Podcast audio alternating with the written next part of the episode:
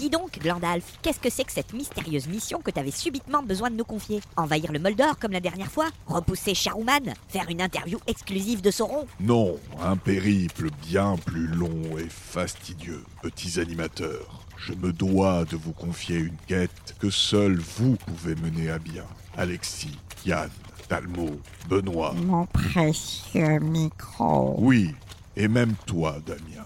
Prenez l'antenne et faites vivre des ludes et des plumes une saison entière. Quoi Une saison de Déludes 20 émissions? Mais c'est pas possible ça, Glandalf Il y a tellement de jeux à dépuncher, tellement de BD à lire, tellement de monde à recevoir. En plus, c'est... Qui vous savez qui s'occupe de la programmation musicale? C'est nous qui choisissons les disques, mon micro. C'est pas ces vilains animateurs chevelus. Ils ne savent pas ce qui est bon pour nos oreilles, mon micro. Ne t'inquiète pas, petit animateur. Tu ne seras pas seul cette saison. Mais qui serait assez fou, Glandalf, pour nous accompagner dans cette aventure? Nous, les boutiques ludiques. Je suis Croque-Jeu, avenue Clémenceau à Brest. Voici le Dragon Joueur, rue des Écoles à Concarneau et Bouge ton pion, rue Jean Lebert à Pont-l'Abbé. Et nos jeux sont vôtres. Et mes BD aussi Qui a dit ça? C'est moi, Espace culturel Leclerc, à Plo-Hermel. Oh, merci, mes amis. Avec vous, l'émission sera plus forte. Oh non, mais qu'est-ce que c'est que cet orage aussi soudain qu'inattendu? Et avec nous, Oh mon dieu, un géant Et un encore plus géant voici Nuts Publishing. Salut, et je suis Asmodée. Nous serons aussi vos partenaires dans cette aventure à la radio. La radio? Ha ha ha Vous voulez dire les radios? Mais- Oui, petits animateurs, Plume FM n'est pas seul à supporter le poids de vos bêtises et de vos jeux de mots douteux. Oh, mais qui parle de douteux, mon précieux micro? Si vous voulez douter, j'ai fait douter à la menthe pour les gentils animateurs chevelus de l'émission. Ah ouais, douteux comme ça, je compatis. Oui, le Morbihan entendra ça, mais aussi la Loire-Atlantique, le Finistère avec Radio Évasion, la région parisienne avec BLP, la Gironde avec RIG et la Haute-Loire avec FM 43. Ah, encore un nouvel ami Entre ici, comme dans un Jean Moulin Euh, salut les gars, je vous dérange pas. Non, mon ami, que puis-je faire pour toi? Juste vous dire que l'émission a commencé depuis deux minutes, donc ça serait bien d'arrêter de jouer au Seigneur des Grumeaux et de lancer le générique. Tu veux jouer avec moi? Oh non Le je pense que je les ai lancés. Le je pense? Qu'est-ce que tu veux dire? Des ludes Des ludes et des plumes. et des plumes. La seule émission radioludique qu'on écoute jouer. Et toi, à quoi tu joues? Et toi, à quoi tu joues? Bonsoir et bienvenue dans Des ludes et des plumes. On va passer deux heures ensemble à discuter, papoter, euh, parler de tout et de rien, surtout de, de Surtout de ce tout. qui nous plaît. Ouais, exactement. On va parler jeux, on va parler BD, on va parler euh, avec des gens qu'on apprécie. À commencer ce soir par les gens qui sont avec moi euh, ce soir autour de la table. Il faut bien sûr te nommer, Talmo. Merci, euh, bonsoir à tous, bonsoir Alex. Euh, Je suis euh, ravi d'être avec vous ce soir pour un petit quiz de derrière les fagots. C'est ça, tu vas nous faire un Donc, petit truc de dernière minute Tu veux Ouais, non, de, de- de- de- de- pas tout à fait, je vais pas l'improviser, mais ouais. Non, mais Vous verrez, euh, Non, la, mais- la- la fin vous surprendra. De dernière minute. Ah, c'est ça. Yann, toi aussi tu es avec nous ce soir Bonsoir Alex. Bonsoir. Oui, bah oui, ce soir je suis avec vous et je suis très heureux d'être là. Après, euh, je vais essayer, si on a le temps, de faire la deuxième partie de mon quiz sur les jeux apocalyptiques. Ouais, non, normalement ça va bien coller avec toute la thématique, tu vois, de nos invités téléphoniques et des jeux dont on va parler ce soir. Et du montage de l'émission. C'est ça. Du branchement des câbles. Oui, parce que euh, ce soir, bien sûr, euh, pour ceux qui, qui ont la chance de nous voir en vidéo, vous avez dû voir que c'était un petit peu chaotique.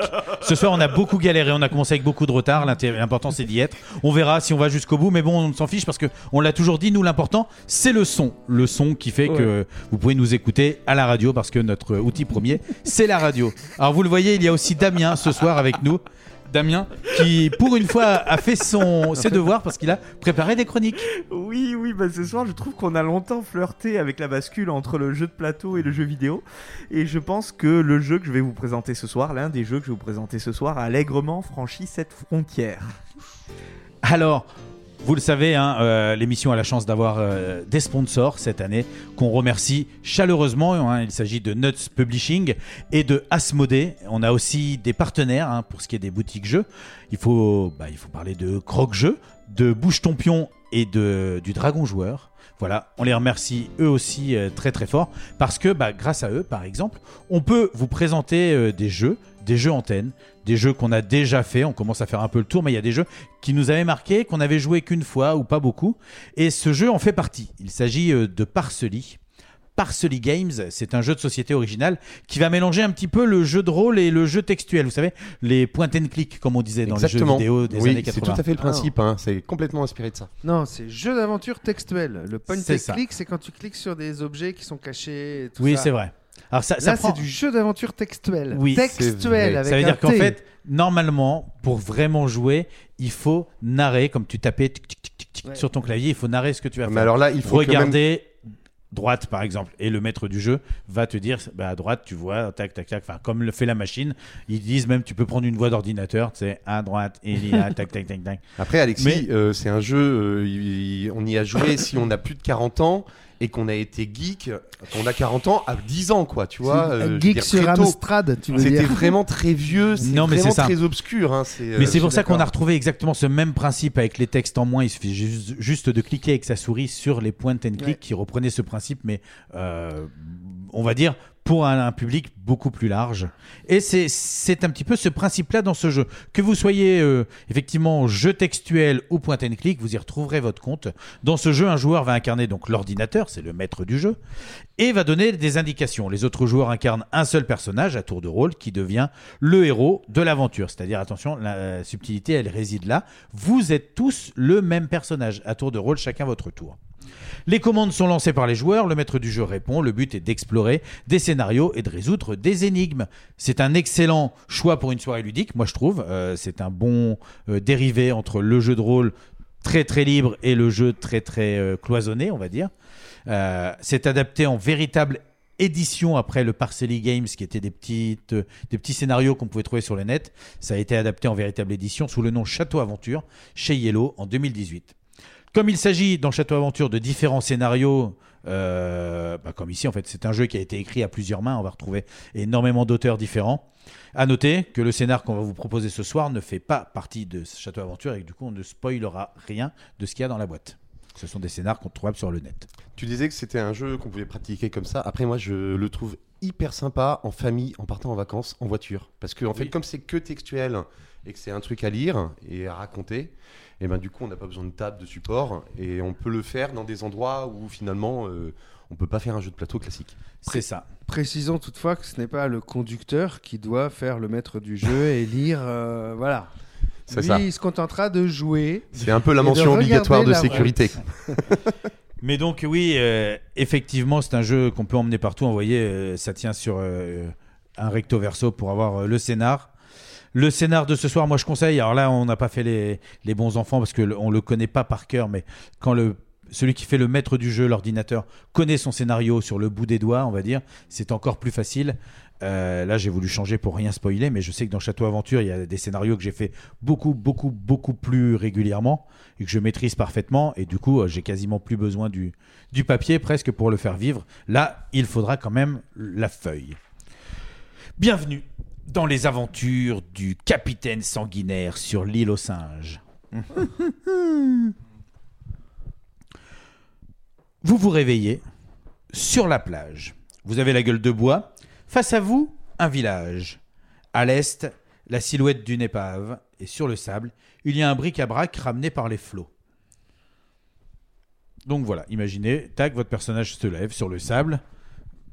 On imagine que du coup, on, on vient d'échouer avec l'épave là, Ah quelque bah là, part. hein. le, peut- jeu vient nous, de on est amnésique, non Le jeu vient de commencer, vous, ne savez que ça. Ouais, donc on, on considère qu'on est amnésique un peu, enfin, on a Peut-être. plus les idées claires.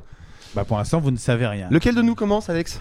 Eh bien, vas-y, toi, puisque tu parles. Bah moi, je vais aller voir les objets déjà, un petit peu. Tu veux fouiller le bric-à-brac Ouais. Alors- Si ça m'éveille quelque chose ou si marrant ça parce que- peut être utile. Alors, regardez, effectivement, le bric-à-brac permet de découvrir une bouteille de rhum. Bah, je la mets dans mon inventaire. Tu prends la bouteille de rhum, tu ouvres ton inventaire, très bien.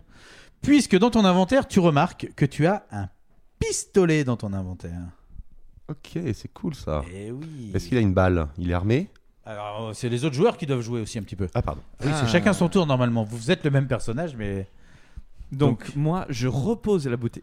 On avait dit que ça, on le faisait pas. Euh, je vérifie si le pistolet est armé. Hmm, je regarde euh, donc le pistolet, tu vois, il- Regarde- il, ouais, donne oui, des oui, c'est informations. vrai, non, mais, ouais, ouais. mais nous, nous, on va le faire comme ça. Mais, Mais je me effectivement, il y a souviens que- plein de choses. Regardez le pistolet, donc ça te permet d'apprendre que la poudre est mouillée et le pistolet inutilisable. Hmm. Dans Euh, votre inventaire, vous avez maintenant un pistolet, une bouteille de rhum. Rappelle-moi, il y avait le tas de bric-à-brac, il y avait un village euh, sur la Face plage. à vous, Non, c'était pas ça Une si face à épave, vous, un village et le à l'est, la silhouette d'une épave. Ouais. Sur le sable, il y a un bric-à-brac ramené par les flots. Alors moi, je vais dire fouiller épave. Ou me déplacer et me rendre à l'épave, si tu préfères. Vous êtes devant les restes de votre bateau. La tempête l'a éventré, il est échoué sur le sable, il y a votre pavillon noir à terre. La tête de mort semble déçue. Il n'y a personne. Où est passé l'équipage? Les sorties possibles sont aller sur la plage, retourner sur la plage, rentrer dans la cale. Tu sais, c'est comme dans les jeux vidéo, tu sais que tu peux aller là. Je rentre dans la cale. Vous ne trouvez rien, ni or, ni rhum. Il y a la barque du vieux Stomp et il y a un poisson qui nage dedans. Du stomp? Ouais. T'écris ça comment? S-T-O-M-P. Stomp. Le vieux Stomp. Je sais pas ce que C'est le nom sûrement d'un vieux. Ben voilà. Il y a sa barque et il y a un poisson qui nage dedans. Euh, Est-ce qu'on pourrait fouiller la barque? Plus précisément? Eh bien, non. Quand vous Ah, vous- non, non, pas fouiller, inspecter, voir s'il n'y a pas quelque chose dessus qui attirerait mon attention. Non, tout ce que vous voyez dans la barque, c'est un poisson qui nage dedans. Dans un... Il y a, il y a- il y a une, un- une petite flaque, on peut imaginer, donc dans le fond, avec euh, ce poisson. Allez, attraper poisson.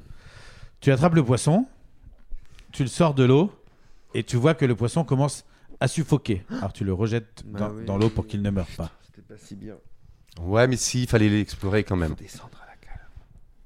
Descendre Non, on peut pas descendre là maintenant. La seule chose qu'on puisse Là, faire, vous êtes c'est- dans la cale. on est dans la cale. Bon, j'ai l'impression que Damien l'a exploré, Talmo a pris le poisson. Il y a rien d'autre. Non. Les sorties possibles sont retourner euh, dans l'épave. bah, Bah, retourner je retourne dans l'épave. Ouais. Vous êtes donc dans l'épave, je vous le répète parce que des fois c'est en revoyant les, Mhm. les scènes. Vous êtes devant les restes de votre bateau, la tempête l'a éventré, il est échoué sur le sable. Il y a votre pavillon noir à terre, la Pavillon tête noir. de mort semble déçue. Donc je vais voir le pavillon. Où est passé l'équipage Je prends le pavillon. Tu prends le pavillon. Ok. Le pavillon est dans ton inventaire. Mhm, alors là, je, je ressors du bateau. Tu es donc sur la plage. Et Face à toi, il y a un village. et- à l'est, et voilà. il y a ton épave. Et à côté, un tas de bric-à-brac. Est-ce que, est-ce que ça vous dérange pas si aller vers le village, avancer vers le village, avancer euh, face à nous Vous arrivez sur la place d'un village. Il n'apprécie sans doute pas trop les pirates ni l'esprit d'entreprise par ici. Il y a des maisons, il y a une saleté de caserne. Heureusement, il y a aussi une taverne. Rien de tel pour soigner votre gueule de bois. Les sorties possibles sont retourner sur la plage, rentrer dans la maison, rentrer dans la caserne, rentrer dans la taverne.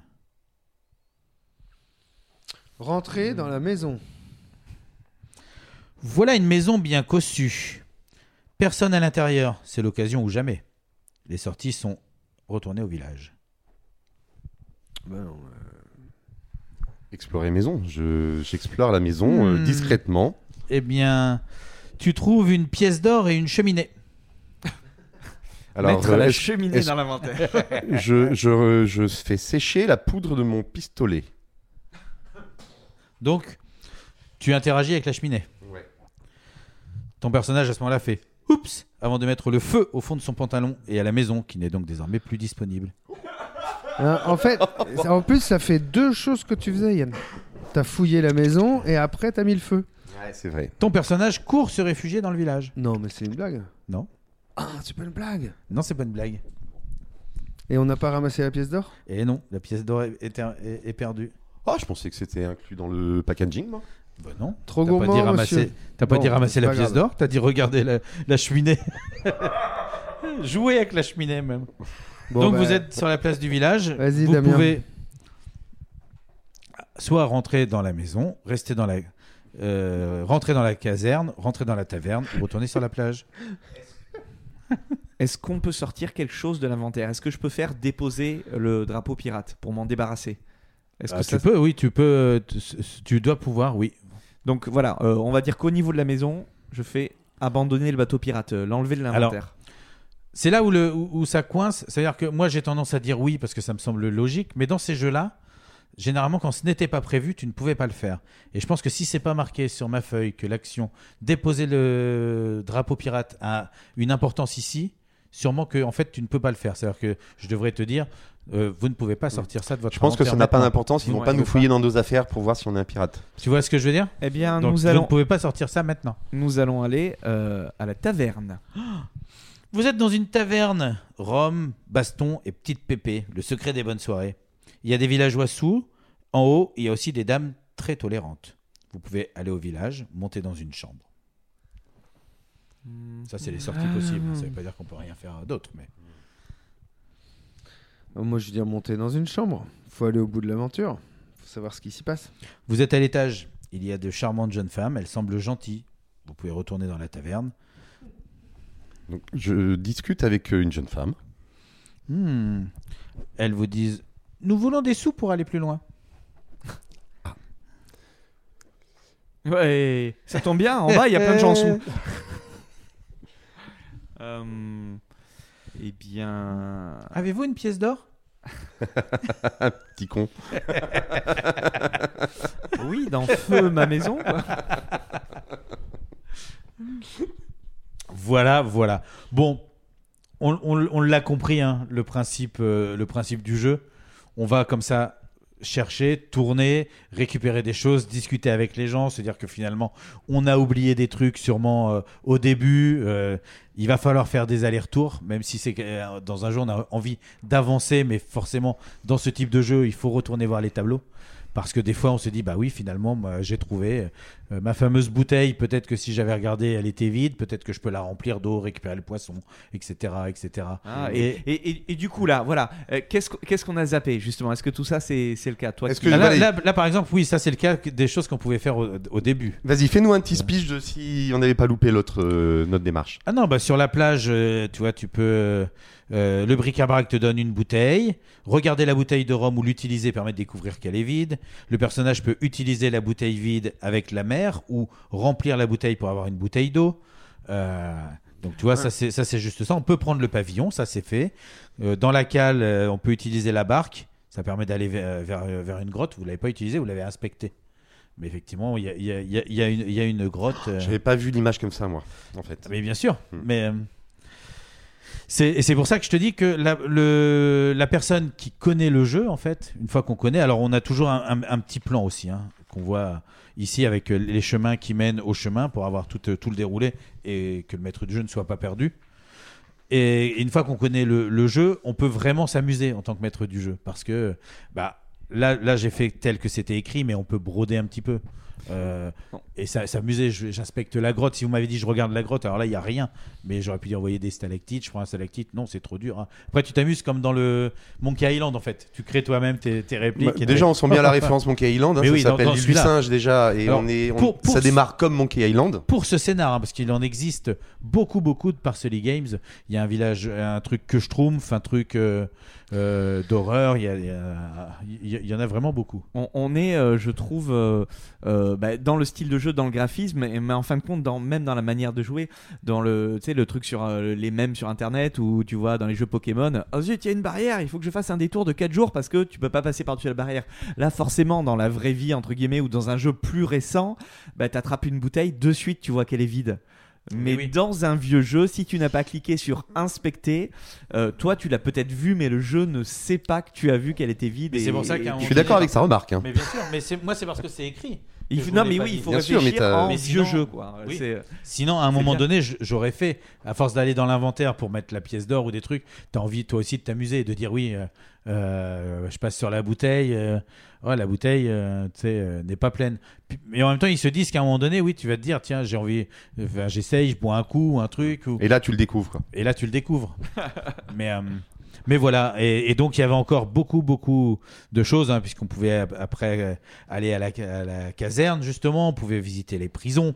Euh, il y avait l'entrée du palais, il fallait aller au palais, il fallait avec la cour du palais, la grotte, la potence, le vestibule, trouver ces hommes enfermés, les faire sortir, s'évader. Enfin, il y a toute une aventure effectivement à la, à la Monkey Island pour le coup, euh, qui permet de faire plein plein de choses. Je vous le dis, les scénarios sont de Parcelli sont trouvables sur internet. Ils sont gratuits si vous voulez vraiment vous éclater. Château Aventure est fait pour vous parce que les scénars sont très bien découpés et en plus de ça, ils mettent des petites euh, images que Ouais, la présentation, elle est top. quoi. Oui, c'est ça. Et puis ça veut dire que tu trouves une bouteille, je te donne, tiens, tu as l'image de la bouteille. Donc tu as ton inventaire devant toi et forcément, ça cogite beau- bah, beaucoup mieux parce que tu te dis, bah, oui, je peux faire ça avec ça ou je peux. Que là, il faut que tu réfléchisses à ton inventaire. Quoi. Mais en même Moi, temps. je me souviens d'un qu'on a déjà fait à l'antenne où on était euh, des sortes de jouets ou de tout petits êtres justement dans un jardin et on utilisait des jouets, une balançoire. Ça vous dit rien ça? On l'avait fait. Ou alors on l'a fait sur la route On l'a fait sur la route, je crois. On en l'a fait sur de la route, Paris et c'est Ludique. vrai. Tout à C'est fait. ça. On l'avait fait. euh, C'était le deuxième scénario de Château c'était Aventure, très fun, justement, ouais. euh, dans le jardin. Donc voilà, moi je trouve que c'est vraiment très très bien, c'est très fun, euh, aussi bien d'un côté en tant que maître du jeu qu'en tant que joueur euh, de découvrir. C'est un peu frustrant des fois de se dire qu'on n'a qu'une action pour le personnage et qu'il faut passer la main aux autres, alors qu'on voit très bien ce qu'il faut faire et que les autres ne le voient pas. Ouais, après, moi, je dirais plutôt que de faire une action vraiment, je sais pas si c'est vraiment imposé par les règles, mais de faire une séquence. Tu vois Ah bah c'est- après chacun est Je libre trouve que, de parce que là, c'est de hyper faire, oui. frustrant. Ouais. De, je dis, bah moi, je vais vers le bateau. Et puis, bon, bah voilà. Je- Ouais, je suis parce que d'accord. Des Et là, ça n'a nous, aucun on n'aurait intérêt. jamais accepté que Yann crame la bagnole, la maison. La- oui, la cheminée. Alors, Et je pense que ce C'est qui peut être tellement mieux, plus fun. c'est que chacun lui Oui. appartienne une séquence, tu vois que tu par dis, exemple. alors soit soit un lieu peut-être. C'est ça, euh, c'est et- ça. Mais oui, mais effectivement parce qu'il faut y trouver son compte aussi. Oui. Je suis d'accord. Sinon, c'est frustrant. Donc voilà, Parcelli ou Château Aventure euh, chez Yellow, du très très bon. Il est maintenant bah, déjà temps de faire la première pause musicale de l'émission.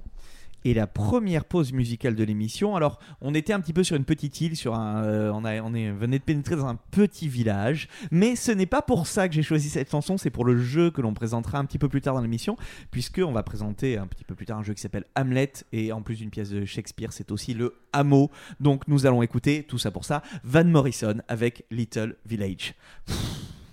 À l'instant, c'était Van Morrison qui chantait le titre Little Village. Et tout de suite, euh, bah, ça va être l'heure de, de appeler des gens au téléphone.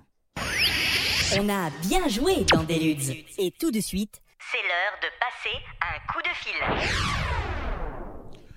Tout à fait, toujours dans des luttes et des plumes. Effectivement, c'est l'heure de passer le coup de fil. Et le coup de fil ce soir, eh bien, va se tourner vers euh, vers euh, une rencontre euh, qu'on a fait euh, par hasard déjà il y a quelques années.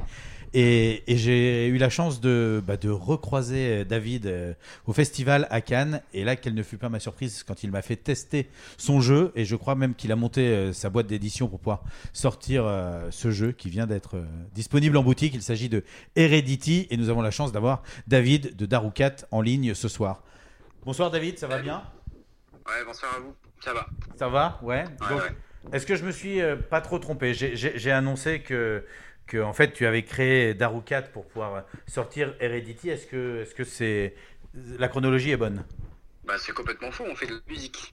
Non, non, tout va bien. Tout va bien, exact, tout est juste. T'as pas vu le, le regard de, de mes collègues à côté qui Qu'est-ce qui se passe? Qu'est-ce qui se passe? Non, mais c'est- pour ça. Alors, est-ce que tu peux nous, nous dire un, petit peu, euh, vite fait, comment comment s'est fait la, rencontre en fait et ton envie du coup de, de monter ta boîte euh, d'édition?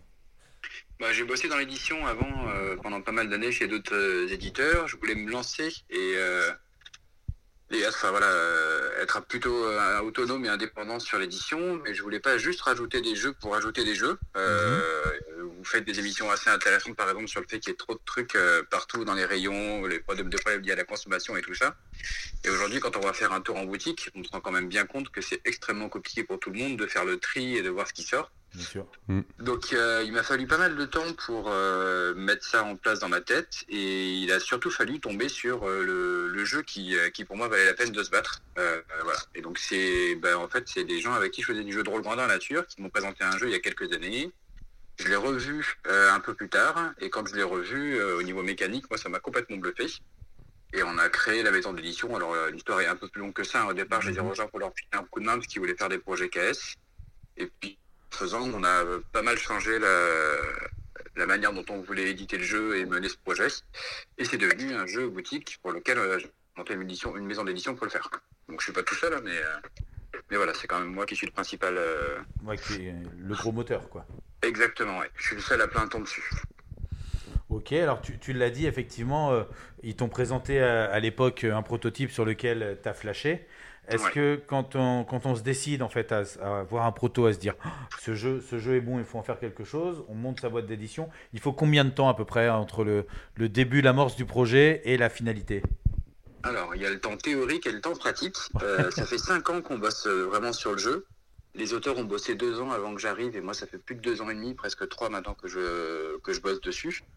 Euh, au départ, on s'était dit qu'il nous faudrait à peu près un an et demi pour arriver au bout. Il nous a pas plutôt fallu deux ans et demi. Et après, ça dépend euh, complètement de comment on dimensionne, euh, enfin, quel, sur quel jeu on bosse, sur la quantité de travail à fournir, sur l'avancement du projet, sur ce qu'on veut faire en parallèle. Ouais. Euh, même si euh, j'ai monté une boîte d'édition pour faire ce jeu-là, euh, contrairement à beaucoup de maisons d'édition, moi je veux pas bosser sur d'autres jeux pour l'instant. Donc euh, je rencontre par exemple pas mal d'auteurs avec qui je discute parce que euh, bah, voilà j'aime bien ça. Mais dès le départ, je leur dis clairement que pour l'instant il n'est pas question de bosser sur d'autres jeux pour pas se disperser et faire celui-là correctement. D'accord, mais maintenant qu'il est, qu'il est sorti en boutique, euh, tu estimes que, qu'il est fini et tu peux enfin te consacrer à d'autres projets? Ou c'est parce qu'il y a, y a d'autres versions, on va dire, d'Heredity qui sont dans, dans les tuyaux? Non, non, pour, pour l'instant, pour moi, c'est encore un peu tôt. Euh, déjà parce que bah, ce que je disais tout à l'heure, là, sur le nombre de sorties en boutique, en fait, pour faire un jeu correctement, pour le défendre correctement, pour lui donner le plus de chances possible, à mon niveau, c'est, euh, là, tu vois, si je te parle de 50 boulots et de presque 3 ans en ce qui me concerne, Ouais. c'est parce que bah, je pense que c'est nécessaire. Et même aujourd'hui, je continue, enfin, là, je reviens juste de salon. Euh, je continue à faire tout ce qu'il faut pour euh, défendre le jeu et lui donner le plus de chances possible de passer l'hiver. Et euh, une fois qu'on aura fait tous ces efforts-là, et euh, si on a de la chance que ça paye et que le jeu passe l'hiver, l'objectif c'est de continuer à faire vivre ce jeu en racontant d'autres histoires. Donc pour l'instant, tant que euh, tant que le jeu est pas c'est pas installé et qu'on n'est pas capable de, bah, de raconter, enfin de sortir une, une extension ou une autre boîte sur le même jeu, pour moi il n'est pas question de faire autre chose à côté en termes d'édition avec avec. Ouais, d'accord. Tu veux vraiment le, le- le porter et aller jusqu'au bout. Justement, on parlait de la multitude de sorties et des fois, ils se perdent un petit peu les uns, les uns phagocytent les autres. En fait, que toi, tu veux aller euh, bah, vraiment lui donner sa chance en le portant jusqu'au bout. Après, économiquement, ça doit être un peu plus compliqué peut-être de partir sur un projet avec euh, cette manière de procéder, non? C'est très compliqué, je suis entièrement d'accord. Surtout avec le retard, euh, on fait, euh, c'est un gros gros pari, mais euh, ça consiste, voilà, il y avec tous les risques que, que ça entraîne. euh, de mon point de vue, moi, alors c'est pas forcément le cas pour des gens qui sont installés, qui ont de la notoriété et qui, lorsqu'ils sortent un jeu, ont pas de problème à attirer l'attention des joueurs. Nous, on part de zéro, euh, à notre niveau, pour réussir à faire en sorte que les gens soient au courant que le jeu existe et que le plus de gens possible y jouent, euh, c'est un travail de titan. Et, et en fait, je vois pas comment je pourrais faire autrement pour vraiment donner une chance aux jeu. Donc, euh, donc effectivement, c'est risqué. Effectivement, financièrement, c'est compliqué. Mais, mais en fait, à mon niveau, j'ai l'impression qu'en faisant autrement, euh, bah, ce serait, ce serait quasiment inutile. Quoi. Ouais, d'accord. Alors, la, chance que tu as, tu disais, effectivement, c'est, t'as pas eu euh, d'auteur ultra renommé ou de choses comme ça, mais c'est que tu, tu as quand même eu un jeu qui était assez, assez atypique, suffisamment pour que déjà tu le remarques en version prototype et que sur les salons, il fasse euh, parler de lui déjà avant sa sortie.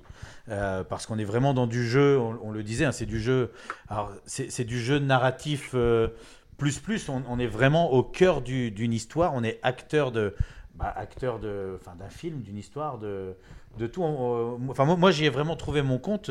Est-ce que, est-ce que tu peux expliquer vite fait un peu le principe du jeu? Ouais, ouais.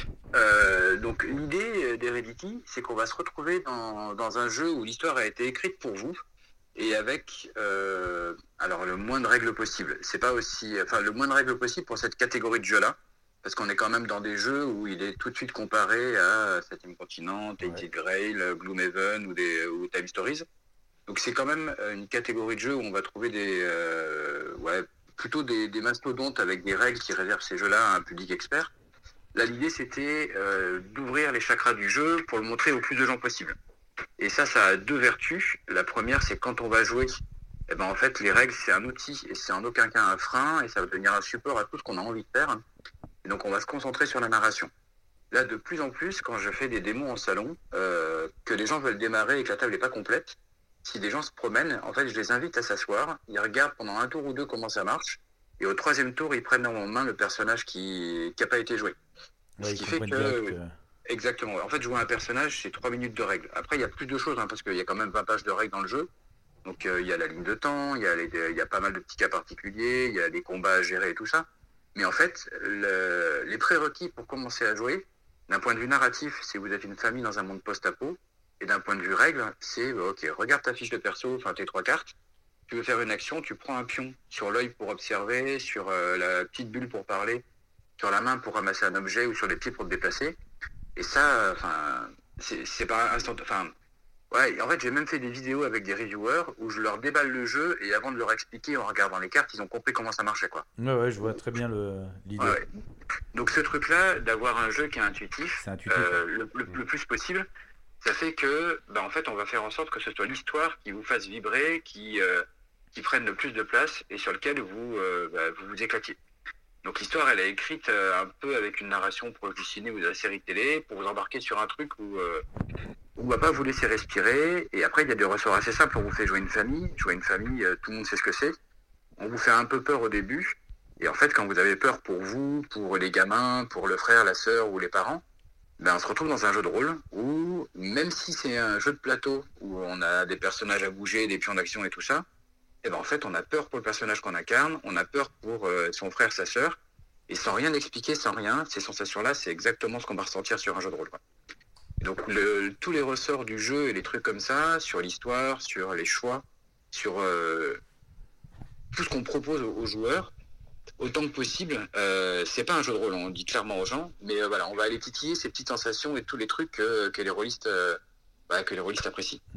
Moi, j'ai trouvé qu'il y avait également une dimension tactique qui était assez forte dans le jeu, à savoir gérer les déplacements, optimiser un petit peu euh, nos actions et euh, avoir un comportement de groupe euh, qui soit rationnel. Est-ce que je, je me trompe euh, ou tout le monde joue comme ça?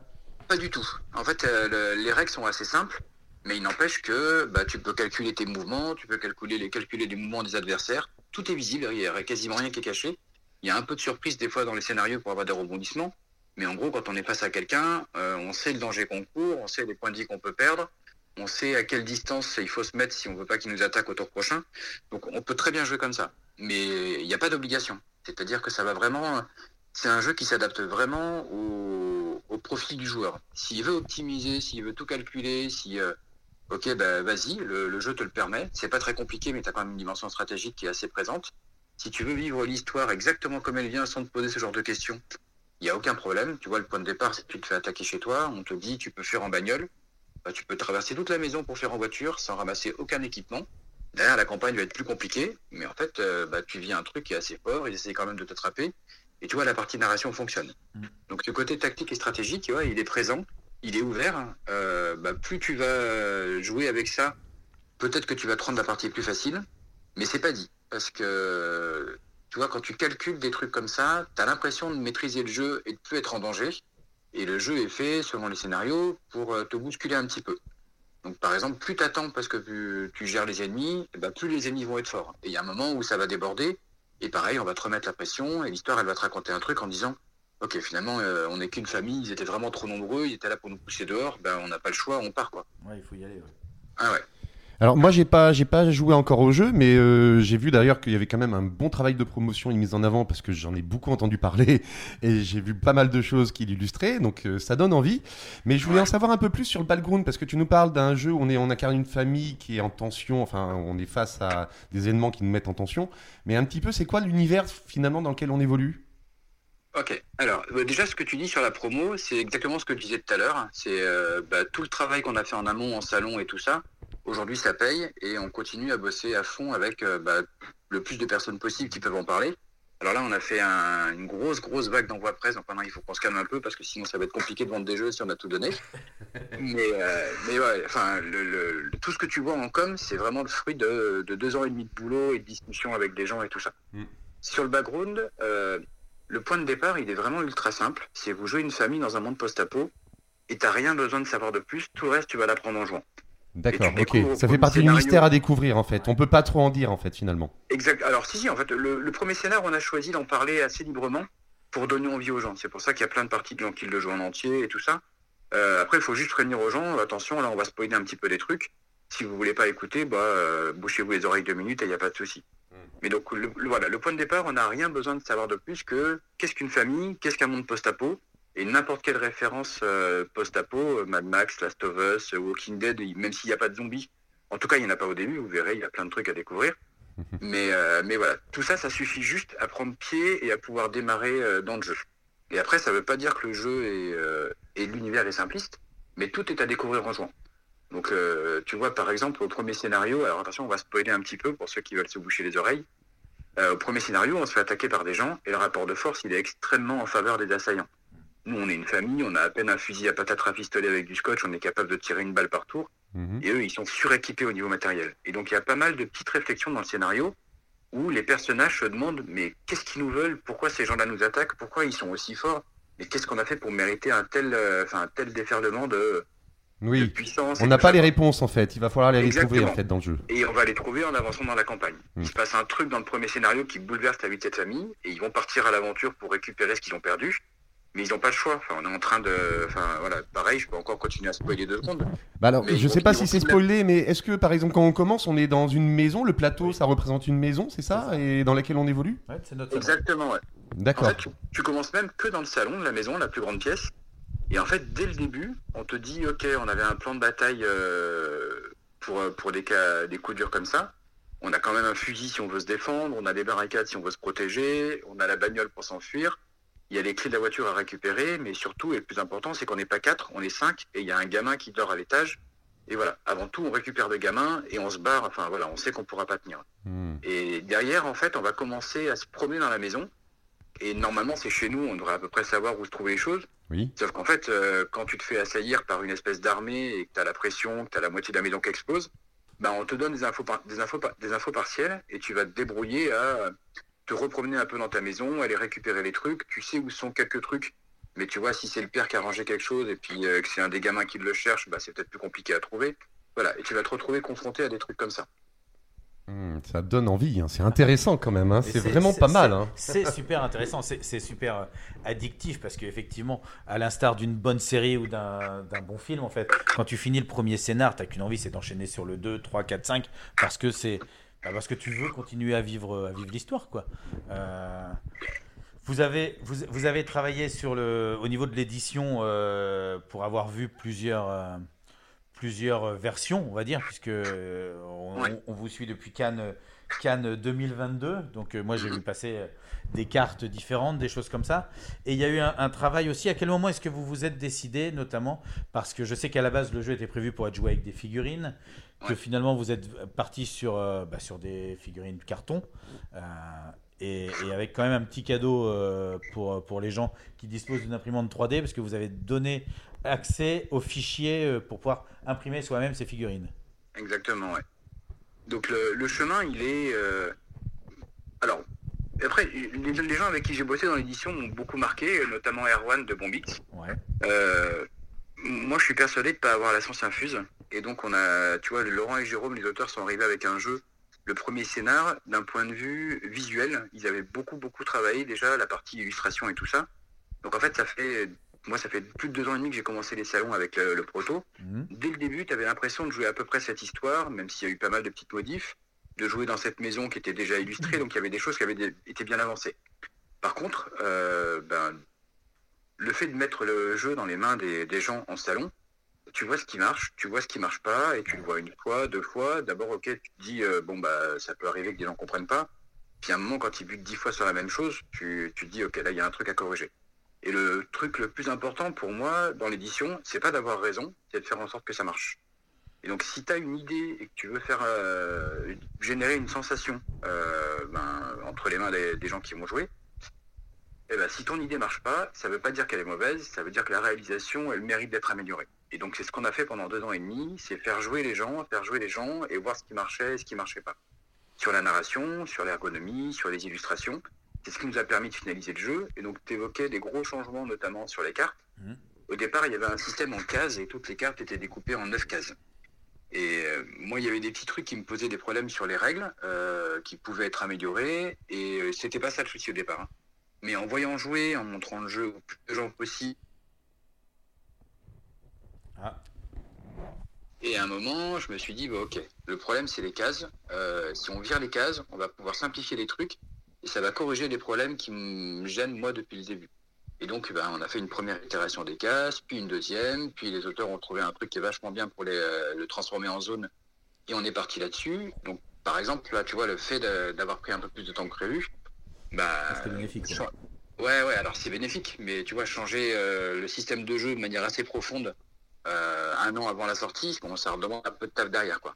mais aujourd'hui, aujourd'hui, quand les gens prennent le jeu et ce système de zone par rapport aux cases, il y a dix fois moins de trucs à expliquer et la plupart des trucs sont tous naturels ou presque. Donc ça, c'est, euh, enfin voilà, c'est à 100% bien, bien mieux qu'avant. Je crois que c'est difficile de parler d'Heredity sans parler de sa mécanique euh, qui est, qui est très spécifique, je trouve, qui est celle de la, frise chronologique ou de la ligne temporelle, je ne sais plus exactement quel est le nom, Ouais, euh, et qui donne temps, ouais. vraiment un gameplay très très spécifique et une certaine quand même fluidité dans la narration. Est-ce que tu peux nous, en dire plus de cette mécanique? Bah, tu vois, en fait, ce que tu viens de dire là, la ligne de temps, c'est la différence qu'il y a eu entre la première fois où j'ai vu le jeu et la deuxième fois où je l'ai vu. Et c'est la ligne de temps, moi, qui m'a complètement bluffé. Et c'est sur ça où je me suis dit, ok, si ça, ça marche, si avec ça, on est capable de convaincre les gens et euh, que les gens prennent autant de plaisir que moi à jouer, bon, bah, ok, on peut raconter plein d'histoires avec, on peut faire euh, du space opéra, du western, du médiéval fantastique, des pirates, peu importe. La ligne de temps, l'idée, c'est que votre exploration, c'est euh, chaque scénario, c'est un paquet de cartes et vous allez choisir ce que vous voulez faire. Tout à l'heure, je vous, ai dit, vous démarrez la maison euh, dans la maison, dans, une, dans le salon. Si on décide d'aller à la cave, au grenier, à la cuisine, dans la chambre, à l'extérieur, on va accéder à euh, une partie du scénario bah, en fonction de ce que vous décidez.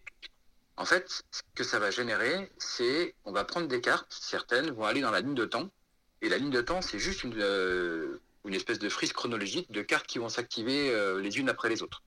Et donc, si on décide de mettre la carte ou un événement lié à la cuisine, la chambre ou la cave dans la ligne de temps, bah il va se déclencher un truc. Et si on ne met pas, bah, on verra peut-être pas ce bout du scénario. Ce qui fait que c'est un peu un truc d'escroc, mais avec le même paquet de cartes, on va avoir l'impression de vivre une histoire qui nous est propre, parce que c'est nos actions qui vont aller chercher les cartes qui vont déclencher une, en gros, une chaîne d'événements. et Enfin voilà. Et, euh, ces trucs-là, bah, un, ça raconte un truc.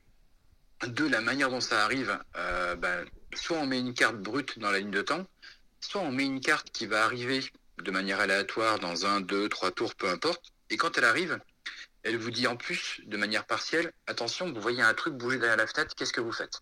Et là, on a un tour pour réagir. Et tout ça, c'est des euh, trucs où, bah, pendant ton tour, tu décides d'attendre avec le fusil, de barricader, de te barrer, de fuir, peu importe. Mais déjà, ça te raconte un truc, ça fait monter la pression. Et la pression sur le scénario, euh, le premier, elle ne fait que monter, elle va jamais descendre. C'est ça. Et plus on a de cartes dans la ligne de temps, plus les choses s'emballent et nous, nos actions euh, sont En- en fait- noyées dans, dans, dans ce déluge et ça donne vraiment une sensation euh, bah, très très agréable et très immersive. Mais tout à l'heure, on parlait d'émotion et de sensation, et c'est exactement ça. C'est euh, dans un film, euh, bah, ok, t'as un premier truc qui tombe dessus, tu gères le premier problème. puis un deuxième, et puis quand tu as 10 problèmes, euh, ok, bon, bah là, il faut courir, et puis on n'a plus le choix, quoi. Là, on est plus, ouais, là, on, est- on a plus l'impression d'être John McClane, tu vois, où tout nous tombe dessus en même temps dans Piège de Exactement. cristal. Et on se dit, ah putain, j'ai pas mis mes chaussures. Je trouve que c'est un peu plus angoissant même que John McClane, moi. Ouais. Ouais, ouais, mais c'est. C'est- très, effectivement très très bon. Euh, Ce principe-là est, très très bien rendu. Euh, alors on a compris que tu voulais euh, laisser le temps au jeu de, de vivre sa vie, d'arriver en boutique et d'avoir son, son expérience. Euh, Est-ce que, est que quand même, euh, sans parler forcément de travail d'édition derrière, mais au niveau de la création, est-ce qu'il y a quand même des petites choses qui sont quand même en train de d'émerger sur, tu parlais de soit Alors, de, de- de spin-off, soit de, de nouveaux scénars ou de choses comme ça? Le plan c'était de réussir à faire marcher le système de jeu pour raconter des histoires. Et là, quand on voit le temps qu'on a pris sur la première histoire, même si on a rodé plein de trucs hein, pour y arriver, euh, l'idée c'est de pas attendre de savoir si ça marche pour démarrer la suite. Sinon, euh, ben, on va faire plein d'efforts pour faire exister un jeu. Et la suite arrivera dans deux ans. Et dans deux ans, on repartira de zéro et ça va être très compliqué, quoi. Bah. Donc l'idée c'est qu'il y a des grosses boîtes d'Heredity qui arrivent, qui à chaque fois embarquent les gens dans un univers avec un groupe de personnages qui est propre à cet univers-là, et ensuite euh, bah, justement pour pas se faire oublier en boutique et pour prolonger l'expérience des gens qui ont apprécié bah, de jouer cette famille dans ce monde post-apo, de sortir des scénars indépendants, donc avec des paquets de cartes, de manière intermédiaire. Donc en gros, le premier, la première boîte, c'est une campagne de cinq chapitres, cinq scénarios. Ouais. On bosse déjà sur le sixième, qui est une extension et qui va permettre de jouer les mêmes personnages dans le même univers. Donc ça va être une espèce de préquel où il y aura les gamins plus jeunes et tout ça. Donc euh, l'idée c'est de redonner aux gens l'occasion de jouer les mêmes persos, Ouais. mais avec un bout d'histoire qui va pas péter la campagne qu'ils ont déjà jouée. Et, euh, et j'ai déjà commencé à bosser sur euh, le pitch de la deuxième campagne, donc d'une deuxième grosse boîte. Et donc ça derrière, ça devrait être du western horrifique. Donc aller chercher quelque chose avec un truc qui moi, euh, ben, c'est des réminiscences de Deadlands par exemple en jeu. Et par contre aller chercher quelque chose qui au niveau ciné ou série télé va faire penser à du cinéma de Guillermo del Toro ou des trucs à Stranger Things et tout ça. Ok. Et donc en prenant de l'avance et en commençant à bosser là-dessus, euh, bah, l'idée c'est qu'on va, on verra si on y arrive. hein. Mais peut-être que l'extension pourrait être en boutique avant l'été prochain et euh, qu'on va mettre à peu près un an, un an et demi à faire la deuxième campagne. Donc elle arrivera euh, peut-être pour Cannes en 2025 si ça marche. Mais pour ça, il faut que ça marche. Parce Oui, que tout à l'heure, euh, tu vois, tu me demandais si financièrement euh, tout est rose, pas du tout. Euh, donc il va falloir attendre les retours de la première boîte. Je pense qu'on fera l'extension dans tous les cas pour soutenir la sortie de la première boîte. Et après, bah, on- même si on commence à écrire pour euh, prendre de l'avance, on va pas pouvoir commencer à investir dans du dessin, des trucs comme ça. Non, faut être sûr oui, que le public soit au rendez-vous. Vous avez prévu combien de tirages du coup pour la première édition? Alors le premier tirage a été de 5000 boîtes avec euh, BlackRock là. Et donc euh, 5000 boîtes d'un jeu à 50 euros aujourd'hui, euh, le fait d'avoir énormément bossé en amont et euh, d'avoir réussi à convaincre BlackRock, euh, on a trouvé un chouette partenaire, ils nous font confiance, on a montré qu'on bossait sérieusement dessus. Et c'est déjà un, un bon tirage à 5000 boîtes pour, pour commencer. Ouais. Ouais, c'est pas mal. Après, de- si ça rencontre son succès, ça peut être vite, euh, vite écoulé en magasin du coup. Ouais, ouais, ben, euh, avec ça, on surveille assez, enfin, euh, on surveille ça avec BlackRock pour essayer de pas se laisser déborder. et, euh, mais bon, entre eux, ça se vend, ça se vend pas, ça se vend trop vite, euh, il y a une petite rupture ou un truc comme ça. Pour l'instant, c'est compliqué de savoir où on va atterrir. Mais ouais, ouais, on surveille ça, ouais. D'accord. Là, le démarrage est vraiment cool euh, pour un jeu de cette catégorie-là, d'un éditeur euh, nouveau qui démarre. Mais, euh, mais en fait, on aura des chiffres. euh, faut attendre de voir si les boutiques suivent. Ça, c'est très cool. On a fait un gros travail avec BlackRock sur la partie communication auprès des pros. Mais il va falloir attendre d'ici, euh, ouais, je sais pas, une- encore quelques semaines, s'il y a du réassort derrière, si euh, les joueurs suivent, Hmm. euh, ouais, pour, pour commencer à avoir des idées de, de là où on va atterrir. Moi, je trouve que 50 euros, c'est par rapport à ce que vous proposez, c'est tout à fait raisonnable. Euh, c'est grâce en fait au choix de passer sur des figurines en carton plutôt. Peut-être que vous avez atteint ce, ce niveau? Ouais, alors euh, c'est l'économie principale. hein, tu vois, le, si ça avait été une boîte KS avec euh, déjà la campagne aurait été un peu plus longue, il y aurait probablement eu 6 ou 7 scénarios dans la boîte, donc plus de cartes, hein, euh, les figurines, des trucs comme ça. Bah, ça, euh, honnêtement, faire un jeu comme ça sur KS avec beaucoup plus de matos, il aurait probablement atterri dans l'entour de 100 balles facile, peut-être même un peu plus. Donc là, à partir du moment où on a décidé d'aller en boutique d'abord, euh, bah, plutôt que de le faire un peu au pif avec ce qu'on, enfin, ce qui aurait été cool de mettre dedans, bah, on l'a fait en donnant le plus de chances possible au jeu, avec un jeu qui euh, a un prix adapté à une boutique, euh, derrière quelque chose qui, euh, bah, qui est assez cohérent par rapport à ce que les gens vont pouvoir euh, dépenser et acheter. Mm. Et puis finalement, euh, on se rend compte qu'entre le moment où on a décidé tout ça et tout, tout ce qui s'est passé là sur le des jeux, ouais, ouais 50 balles, c'est vraiment un super prix. euh, et des gens, il y a. enfin, voilà, Par rapport à l'expérience ludique que vous proposez, c'est des boîtes qu'on retrouve plus autour de 70-80 euros, quoi. Ouais, habituellement, oui. Habituellement. Ouais, pff, ça va dépendre des, des jeux parce que tu vois, tu peux trouver euh, Destinies ou Time Stories ou des trucs comme ça, mais est-ce que tu as la même durée de jeu dedans? Ouais, je sais pas trop. Bon, en, en tout cas, euh, ouais, ouais, ça aurait pu être un peu plus cher et on s'est battu pour que ce soit pas trop cher. Ouais. Bah, en tout cas, c'est c'est une belle expérience que vous nous offrez à nous euh, en tant que, que joueurs. Euh, J'espère que ça a été une belle expérience pour toi aussi en tant qu'éditeur. Tout ça, nous, on est, on est très très content du, du produit final. On te Ouais. remercie beaucoup, David, d'avoir euh, bah, accepté de répondre à nos questions euh, ce soir. Et, et on va laisser le temps, comme tu disais, le temps au jeu de bah, d'avoir la chance de vivre sa vie en espérant que bah, qu'elle soit longue parce que bah, parce que pour l'instant c'est vrai que c'est un système qui est plutôt plutôt cool quoi. Ouais, bah, c'est gentil. Merci à vous pour l'invitation et les encouragements. Et pareil, euh, je vous souhaite aussi de vous éclater en faisant plein d'émissions. Et puis euh, peut-être dans six mois ou un an avec euh, d'autres scénars euh, Heredity. Ah oui, bah, de toute façon on va, on va, on va déjà se voir à Cannes euh, pour euh, pour papoter même s'il n'y a pas de nouveautés, ça fera ça fera Ouais, plaisir. Merci Avec beaucoup. plaisir. Très bonne soirée. Très bonne soirée à vous aussi. Amusez-vous bien. Bonne soirée. Merci.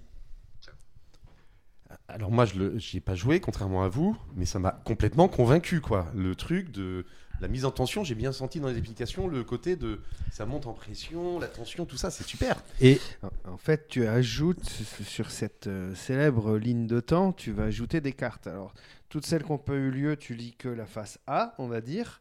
Et dès qu'elle commence à intervenir, bam, tu balances la face B. Et là, c'est une autre euh, paire de cacahuètes, si tu veux. Voilà ce que je veux dire. C'est ça, mais c'est effectivement très très euh, très très bien, tu vas voir. J'ai fait mon papier dessus, je vais faire dans ma chronique jeu euh, la présentation euh, d'Heredity et normalement On aura tout compris encore. Bah, j'espère, j'espère, j'espère.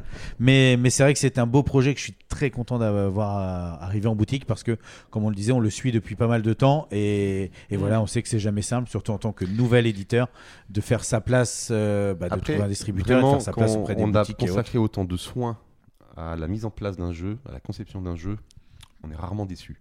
C'est vrai, c'est vrai. Ou alors, justement, la, la hype est trop haute, c'est l'attente est trop haute, et puis les gens s'effondrent, ça, ça peut arriver aussi. Ouais. Mais ici, autour de la table, c'est pas notre cas. Euh, on espère que, que vous non plus. Un si vous avez l'occasion. un peu plus loin non plus parce que Nicolas pardon Nicolas Varembo a commandé a commenté pardon la vidéo et il dit que c'est vraiment son jeu du moment euh, C'est vrai. Heredity et et il s'y connaît en matière de jeu et je pense que Et il se Et le en fait matière tout de seul moment. actuellement. Hein parce qu'on peut, il se, il se fait le jeu tout seul en- Ouais, en actuellement. Et euh, voilà, parce qu'on ne l'a pas dit, mais c'est vrai qu'on peut le jouer en solo, ce jeu. Bah, tout à fait. On- quoi qu'il arrive, on jouera les quatre personnages de la famille, qu'on soit de 1 à 4 et on se les répartit euh, autrement, mais il faut jouer avec les quatre. Donc voilà, euh, Heredity, très très très bien. On va voir si tu fais aussi bien que ce jeu avec la deuxième pause musicale de l'émission, Damien. Oui, et ben la deuxième pause musicale de l'émission, puisqu'on a écouté, euh, on a parlé d'Heredity et qu'on parle de, de suspense, de tension et de choses comme ça, ben moi, euh, suspense, tension, ça me fait penser à Benjamin Biolay. on va Ouais. écouter ton héritage. Et je vous avais vendu du suspense, de la tension. C'était bien ça, c'était Benjamin Biolay, surtout s'il y a Benabar dans les parages. Bref, avec euh, ton héritage, voilà, j'ai l'air malin maintenant. Déjà la moitié de l'émission dans Des Ludes et des Plumes. Et tout de suite, C'est l'heure de passer un coup de fil. Toujours dans des luttes et des plumes, effectivement, la moitié de l'émission. C'est Euh, encore l'heure de passer un coup de fil. Mais oui, et c'est encore l'heure de passer un coup de fil parce que c'est une émission où nous n'avons pas d'invités physiques, mais où nous avons plusieurs invités téléphoniques. Et cette fois-ci, nous allons appeler Julien. Julien qui va nous présenter bah, le concept un petit peu de Detective Society. C'est une, une enquête interactive euh, que vous allez pouvoir suivre à la- comme une série en fait euh, par, par épisode. Bonsoir Julien, ça va bien? Oh, il y a un souci téléphonique. Bonsoir Julien. Ah, on t'entend, mais on, on- euh, tu dois, tu dois pas très très bien capter parce que par moment ça, ça se, ça s'enlève. Ah, bah on va essayer de voir. Est-ce que vous m'entendez bien? Ah oui, là, très bien, merci beaucoup. Bonsoir, et oui, ça va bien. Moi, je vous ai très bien entendu. Et vous, ça va bien? Oui, là, c'est mieux, ouais. Ça va. Nous, ça va très très bien. On, on te contacte euh, ce soir pour, euh, bah, pour que tu puisses nous présenter un petit peu ton projet euh, de Detective Society. Alors, qui, qui est un projet qui est plus qu'un projet, qui est un projet abouti, hein, puisqu'en fait, il y a un financement actuellement pour la saison 2. Donc, ça veut dire qu'il y a déjà eu une saison 1, mais est-ce que tu peux nous donner le, le principe, en fait, de, de ce que tu proposes? Ouais. Ah, non, ça recapte pas. Mince. Julien, Julien, ça, ça ne capte pas. Bah, là, là- on te réentend, mais on ne t'a pas. Allô, allô Bah, c'est bizarre. C'est bon là Voilà, c'est bon. Ouais. Ok, désolé. Donc oui, donc euh, ouais, Detective Society, oui, c'est- c'est c'est- c'est lancé et c'est un, un jeu d'enquête, euh, un jeu d'enquête immersif. Euh, donc qui se joue à, qui se joue à domicile. Comme tu le disais en intro, c'est c'est proche d'une d'une série télé, mais dans laquelle on serait le héros. Euh, une série policière, euh, une série Netflix, un NCIS, euh, les experts ou quelque chose comme ça. Et donc c'est au croisement de ça et d'un escape game. Euh, en gros, les gens vont recevoir chez eux euh, un package d'enquête euh, dans lequel ils vont devoir euh, fouiller. On leur, euh, on leur confie le dossier, un peu comme le commissaire le ferait avec, avec un de ses inspecteurs.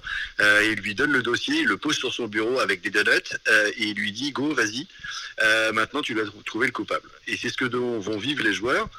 Ils vont devoir fouiller à l'intérieur des documents pour pouvoir avancer dans l'enquête, dans l'intrigue. Et donc, comme dans une série télé, il y a plusieurs saisons et plusieurs épisodes. Donc, chaque saison est découpée euh, en épisodes.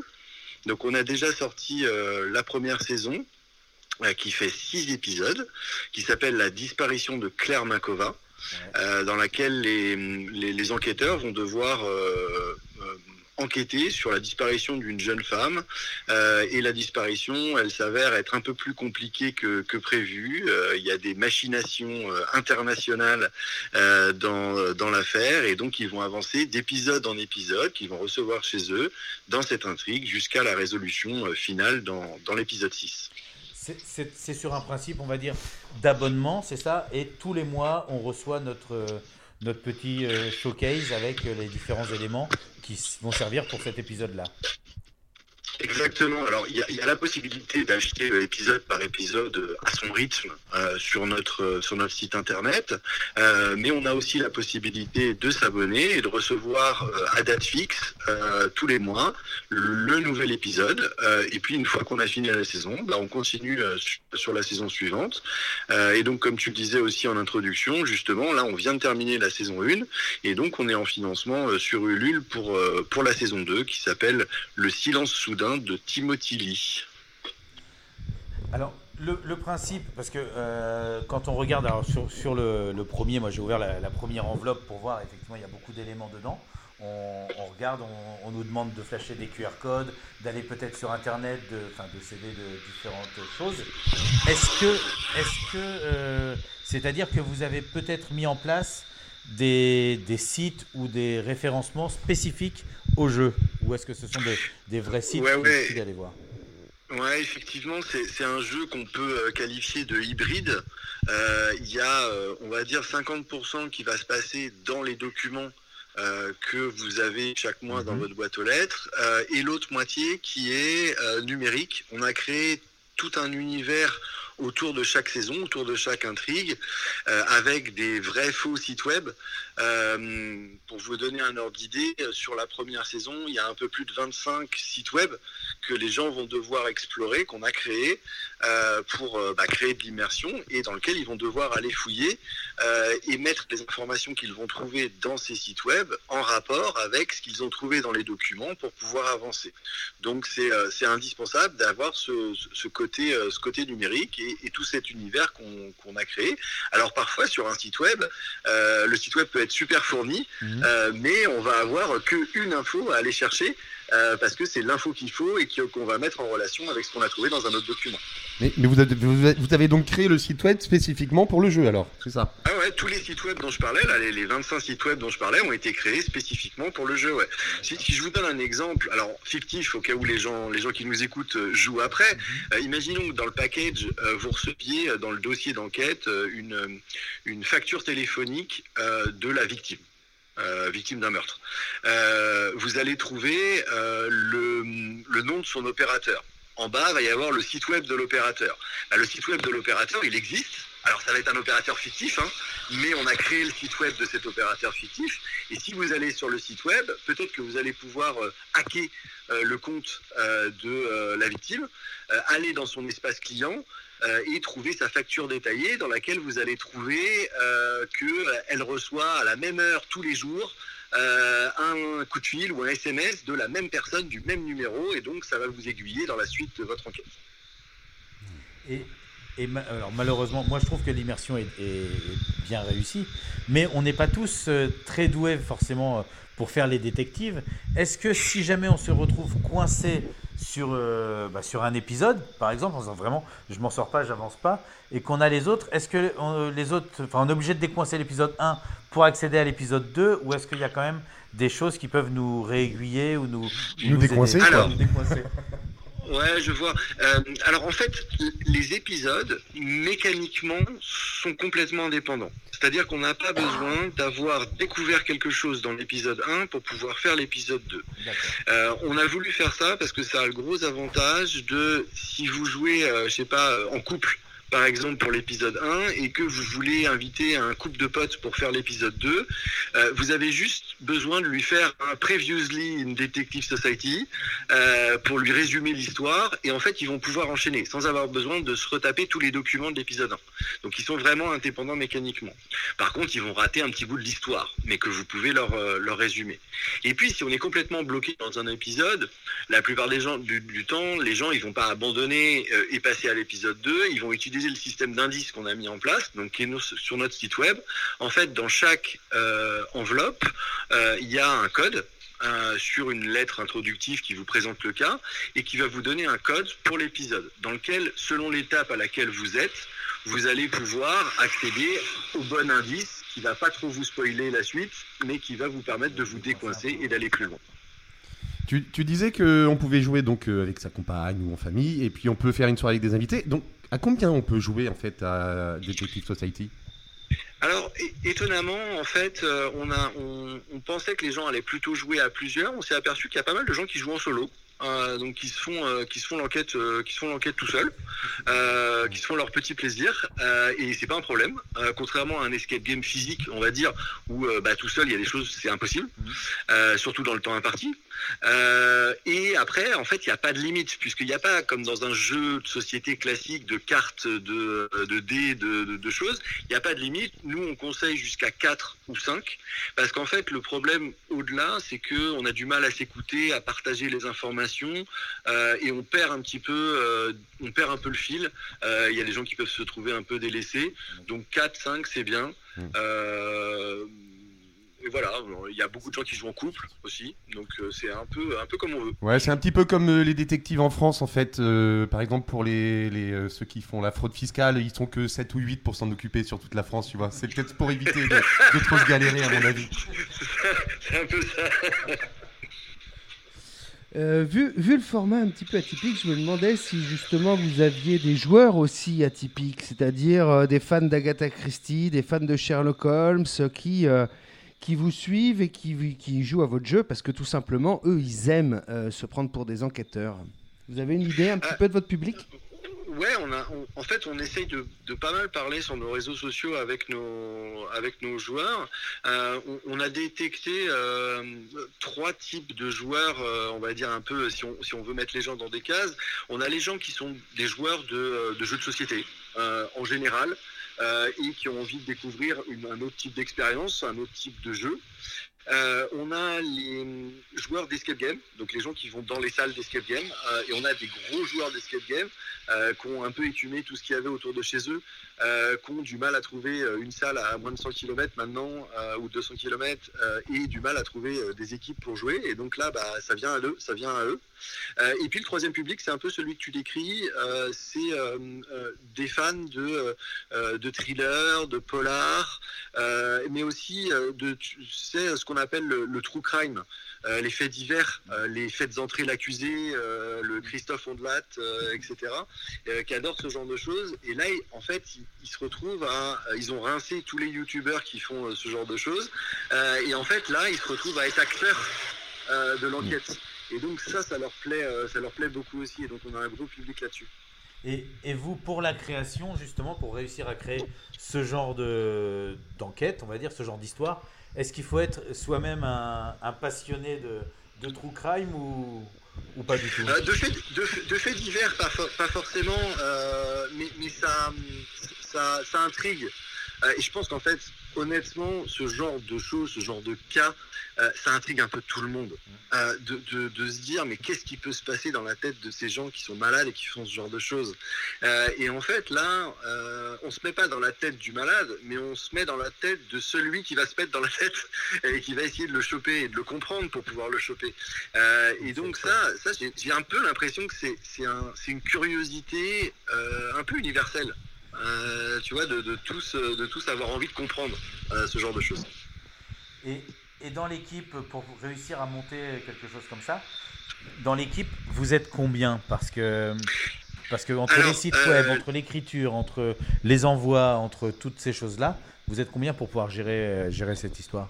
Alors les auteurs, euh, les auteurs à l'origine sont des auteurs anglais qu'on euh, qu'on crée, euh, qu'on crée Detective Society pour le marché euh, pour le marché anglophone. Donc ils sont deux auteurs, euh, dont l'un qui est euh, un ancien de l'escape game, euh, donc qui, euh, avait euh, qui avait des salles euh, des salles d'escape game euh, au UK et, euh, qui, a, qui a transposé un petit peu euh, son savoir-faire euh, avec. Donc ils étaient à deux euh, à deux là-dessus. Euh, et après du côté français, euh, nous on est deux euh, à faire euh, à faire la partie euh, bah, tout ce que- tout le reste de ce que tu disais qui est la partie commerciale marketing logistique distribution édition en soi. La seule chose qu'on fait pas c'est la fabrication mais on a un très bon partenaire un partenaire à côté de chez nous. On a décidé et je trouve que c'est important aussi c'est on a décidé de fabriquer en France. Et que en France. Donc ça nous coûte un peu plus cher. Mais on le répercute pas sur notre client. On a essayé d'être sur le marché, donc on fait un peu moins de marge. Euh, mais c'est pour ça qu'on distribue aussi uniquement euh, sur le web et qu'on n'est pas passé par la distribution classique du jeu de société, euh, que sont le distributeur, le distributeur et le revendeur magasin de jeux, parce que bah, la fabrication en France, bah, ça coûte cher. D'autant plus qu'on a viré tout le plastique de ce qui était prévu à l'origine. On ne fait que papier carton, en gros, recyclé, etc. Et donc bah, voilà. C'est notre petite, euh, notre petite pierre euh, à l'édifice euh, moindres, hein. éco-responsable. C'est- une très belle pierre. Ouais, ouais, ouais. Bah, en fait, on, ça, ça, ça nous tient, ça nous tient à cœur et, et on, on- très régulièrement, je réétudie euh, la façon de, de- de passer avec le, avec le, le réseau de distribution classique parce qu'il y a des gens qui, qui nous découvriraient si, si, euh, si on pouvait être euh, en magasin. Mais le problème, c'est que nos coûts de prod ne nous permettent pas d'amortir euh, le- les marges des distributeurs et des, et revendeurs. Euh, tu, disais que les auteurs étaient anglais, anglo-saxons, et c'est également la mode, très très à la mode aujourd'hui, le cozy crime. Est-ce que vous avez des sous-genres comme ça qui sont un peu euh, teintés anglo-saxons, à savoir à la Miss Marple, à la Agatha Christie, à la ou des enquêtes à la à la comment à la je l'ai dit tout à l'heure comment il s'appelle zut Sherlock Holmes voilà. Vous avez aussi d'autres genres plus Simon plus euh, euh, les polars américains etc Que- quels sont les sous-genres du policier que vous, avez en, dans vos manches? Alors, pour l'instant, en fait, la façon dont, dont ont été écrits, euh, on va dire, les jeux, elle est assez classique, mais teintée d'un humour anglais euh, assez sympa. Alors qui n'a pas forcément été facile à traduire d'ailleurs euh, et à adapter, mais qui est, euh, qui est très sympa. Et, et sur tous les sites web, par exemple, les, les vrais faux sites web qu'on a, il y a toujours une teinte, une teinte d'humour, de dérision euh, autour, de, autour du sujet, qui en fait est assez sympa parce que elle est faite de façon assez fine pour ne pas sortir de l'immersion. Ça reste réaliste, mais il y a ce côté un peu décalé, un peu humour anglais qui est, euh, qui est, qui est très sympa. Euh, et donc on a essayé de, on a essayé de garder, euh, garder ça euh, sur, euh, sur la VF. Euh, je pense qu'on a plutôt, euh, plutôt pas mal réussi. Euh, après, les gens, euh, il y a des gens qui rushent les jeux euh, et qui passent complètement à côté de ça. euh, parce que ce qu'ils veulent, c'est réussir. Euh, et puis, bah, il y en a d'autres qui, et ils nous le disent sur nos réseaux sociaux ou dans les mails qu'ils nous envoient, euh, qui nous disent euh, Ah, super la petite blague sur tel site, c'était rigolo. Et donc, on a essayé pour l'instant de rester sur un registre assez classique, mais avec, avec cet humour. Après, on ira. les, projets sont plutôt sur aller à un moment vers quelque chose de plus sombre. Pour l'instant, ça reste assez léger. Euh, mais on aimerait bien aller sur certaines séries ou certaines saisons vers quelque chose d'un peu plus sombre. Donc là, on l'a dit, hein, c'est la deuxième saison euh, effectivement du jeu qui est pour l'instant disponible donc en participatif sur Ulule. Euh, vous savez déjà combien de- d'épisodes il y aura dans cette saison? Il y aura six épisodes, euh, comme dans la première saison. Euh, donc euh, c'est, euh, c'est une- c'est- il y, a, il y a trois saisons décrites en fait pour l'instant, et, et les trois premières elles font, elles font six épisodes.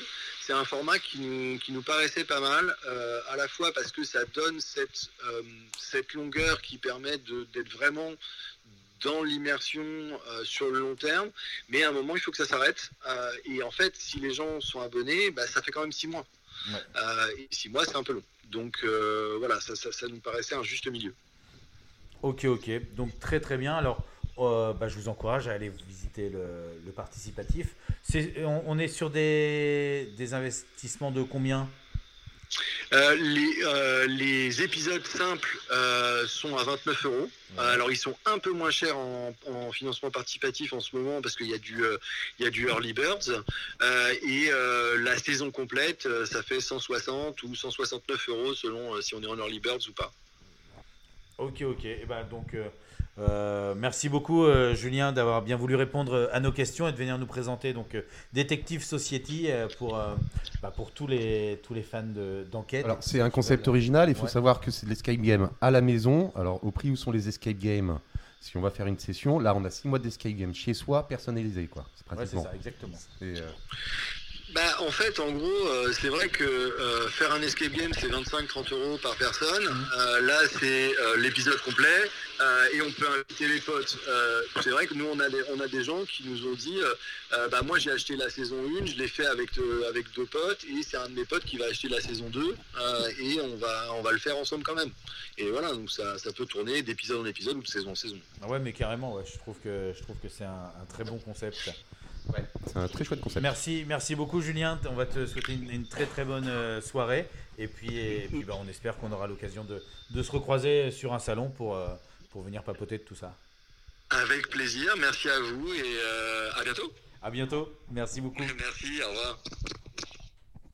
On regarde, euh, si on regarde les, les séries euh, actuellement, parce qu'on parlait des séries policières, des trucs comme ça, alors si on compare aux experts, bah, ça, ça a duré 15 ans, euh, c'est c'est interminable, mais si on compare euh, aux séries policières actuellement que produit Netflix, c'est de ce format-là aussi, c'est 6, 8 épisodes, pas plus, c'est plus des, on n'est plus sur des saisons de 22 épisodes, ce sont des mini-séries intenses, mais sur très peu d'épisodes, quoi. On est dans de la série, dans de la mini-série ou dans de la série courte, du moins de la saison courte, disons. C'est vrai qu'il y en a marre des trucs interminables de 9 saisons où des fois ça se finit même plus parce que ça fait 9 ans que ça dure et, et puis ça s'est essoufflé quoi. C'est bon, arrêtez de dire du mal de Derrick.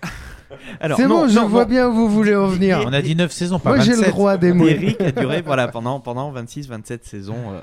Mais euh, c'était un épisode par mois, c'était pas un épisode par semaine comme. euh, Et tu sais quelle est la plus longue série Oh. du coup qui a été sortie euh, Alors tu disais d'Eric et je crois que même c'est même du monde. hein.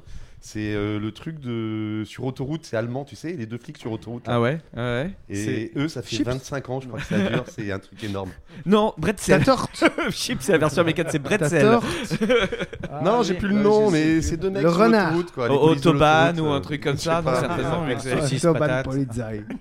Mais en tout cas, oui, euh, Detective Society, c'est un, bah, c'est un très bon, euh, tu le disais, euh, entre deux, entre l'escape à la maison, euh, les jeux d'enquête, les choses comme ça. Rien n'empêche de s'essayer à un épisode. Et puis après, de voir si la sauce prend. Et logiquement, elle devrait prendre pour donner envie au moins d'aller et de continuer. Parce que euh, bah, parce qu'on est tous un peu pareil. Effectivement, ça nous titille. On aime bien savoir le, bah, le- la finalité. En j'ai jamais joué, mais ce qui est chouette, c'est que tu reçois vraiment du matériel. T'as des dossiers, t'as des fiches, tu prends tes fils, tu les accroches au mur, tu fais tes liens. J'espère que t'as rien à disséquer à la maison. et tout comme ça, c'est- C'est ça. Cette semaine, vous faites médecin légiste. Bon courage. Envoi numéro 1, le pied. Boum. Oh, Vivement la suite. Non, tout ça c'est euh, sur internet et tout. Non, c'est vraiment très très bien. On vous encourage à aller voir et à voir si ça vous plaît sur, euh, sur le participatif. Nous, on va, on va enchaîner si on T'imagines peut, le truc si on quand y même, arrive. fait, Ouais. Monsieur Ah. Evrard, j'ai- j'ai j'ai une carcasse de voiture accidentée. Je vous la pose où là? C'est Chronopost? Le numéro 1, les restes des. Non, on va pas y arriver, Alexis, Non, tu vois. non, non, on ça va rester là. Pardon, pardon, pardon, La collection Hachette, ouais, numéro 1, le volant. Donc, nous, on va continuer, je disais, si on y arrive, euh, avec euh, bah, les présentations des jeux. hein. Les jeux, on l'a dit, euh, qu'on a la chance d'avoir grâce à nos partenaires, hein, à Croque-Jeu, Bouge ton pion ou euh, le Dragon euh, Joueur.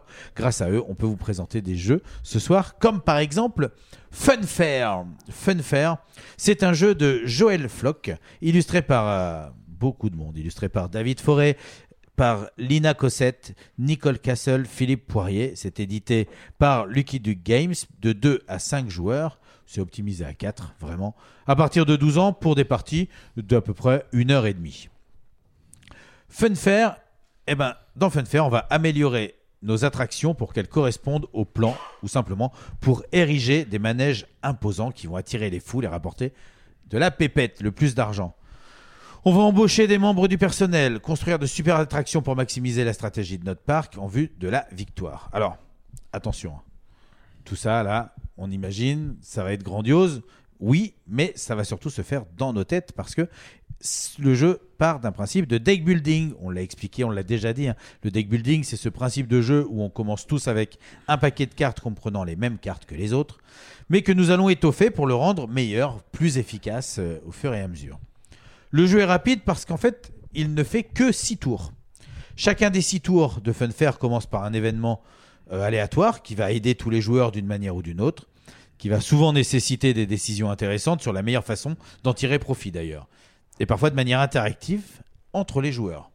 Parce que d'habitude, dans les deck building, on est un peu tout seul avec son jeu. Là, on a un petit peu d'interaction. Les joueurs vont progresser ensuite vers l'étape parc, effectuer trois actions, une à la fois dans le sens des aiguilles d'une montre autour de la table. On va pouvoir construire des attractions, améliorer les attractions, recruter du personnel directement sur le marché via une rivière de cartes euh, euh, posée euh, commune à tout le monde ou alors dans nos mains. Les joueurs vont également gagner de l'argent. Et oui, à chaque fois qu'une une attraction est construite, on va pouvoir gagner une pièce au fur et à mesure du jeu. Et une fois que tous les joueurs ont effectué trois actions chacun, ou quatre, si jamais ils ont construit leurs superbes attractions showcase, vous savez, euh, la grande roue, le truc, euh, le truc qu'on a tous euh, dans notre jeu, mais qui est unique pour chacun.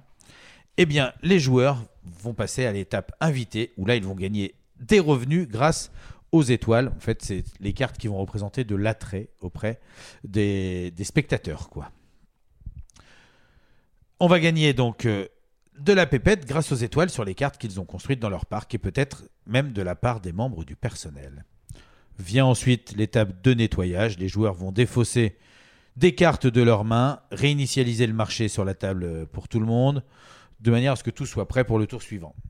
Au cours de chaque euh, manche, les joueurs vont construire un mélange d'attractions, d'améliorations, je l'ai dit, de personnel dans leur tableau de parc pour générer des revenus de plus en plus importants à chaque tour. Euh, mais on va aussi construire notre parc pour marquer des points de victoire de diverses manières en fin de partie. Alors la façon exacte dont on va le faire va varier considérable- considérablement d'un jeu à l'autre, hein, puisque si la base de départ est la même, le tirage de cartes dans la rivière va donner une grosse, grosse rejouabilité. Il va ex- exister de nombreuses efficacités de combinaisons à trouver pendant le jeu et de nombreuses façons de gagner des points. Je trouve que le thème est plutôt bien respecté. Moi, j'aime bien l'idée de construire quelque chose d'efficace en un tour assez réduit. C'est marrant, c'est bien porteur en ce moment le, le jeu de société sur le, sur le thème du parc d'attractions. Il y en a pas mal. Alors, c'est pas euh, une année où ils sortent tous, mais depuis quelques années, je trouve qu'il y a pas mal de jeux. Mais en fin de compte, j'aime bien l'idée. J'aime bien le, ça se prête bien à ces jeux de, de stratégie et de rentabilité de ta main pour, euh, pour marquer ou de rentabilité d'espace. Finalement, le thème du jeu de soci- du, du parc d'attractions, pardon, se, se prête bien à ça, je trouve. Alors oui, parce qu'à chaque fois, enfin moi je les ai trouvés plutôt efficaces, mais là j'avais peur parce que qui dit parc d'attractions dit forcément euh, visuellement joli. Et là, le fait que de tout faire avec les cartes, je me disais, il va manquer ce côté grandiose qu'on peut retrouver dans certains jeux avec des éléments en, en 3D. On est plus sur un truc genre mini-ville un peu avec des cartes devant soi pour Ah, Exactement. son, Là, on est on- son parc, quoi, c'est ça C'est ça. On est vraiment même plutôt dans un dans un dominion, on va dire. C'est-à-dire qu'on a nos, nos- notre jeu de base. Mm. Je pose, tac, tac, tac. En faisant ça, ça me fait gagner trois visiteurs et 5 pièces. Je vais pouvoir acheter une attraction que je pose, tac, qui va venir. Et donc, je vais étoffer euh, mon jeu devant moi. euh, comme ça. Mais voilà, c'est vraiment du. Il y a, il y a un peu d'interaction parce qu'il y a des événements qui vont s'y prêter.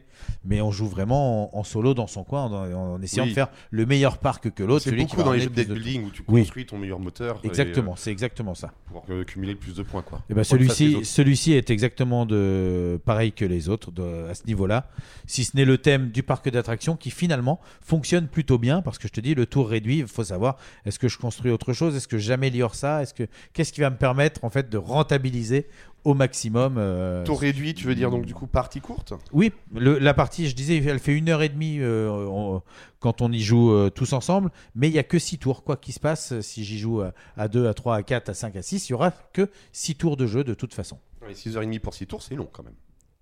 Une heure et demie. Une heure et demie. C'est ce que Oui, je une me heure et disais demie pour aussi, six Yann, je suis d'accord avec toi. ouais. Ça reste long quand même, c'est pas un court Ouais, jeu. quand même. On est sur un jeu costaud quoi. Ah bah il y a un jeu, il y a un peu de réflexion, oui, bien Ouais, sûr. ouais, c'est un jeu un peu plus Ah oui, oui. Parce qu'on peut Il- croire que c'est un petit il jeu est- rapide. Il est, il est rapide fait, en, temps, vois. en, en possibilité, quoi. Tu vas 6 tours, c'est vite, t'es vite à la fin, c'est ça que. Mais par contre, effectivement, tu y passes du temps euh, sur chaque tour, quoi. Oui, Ah oui, un petit peu. Sur un, un truc un peu costaud quoi. Un petit peu costaud, mais. C'est quoi, c'est 12 ans à peu près euh, l'âge Oui, bah en Non, fait. une heure et demie, on te dit. Arrêtez d'en rajouter les deux là. non, c'est- sur, les, sur les cartes, il y a, il y a quand même pas mal de textes. Donc il faut pas être. euh, il, faut, il faut euh, aimer lire et savoir lire.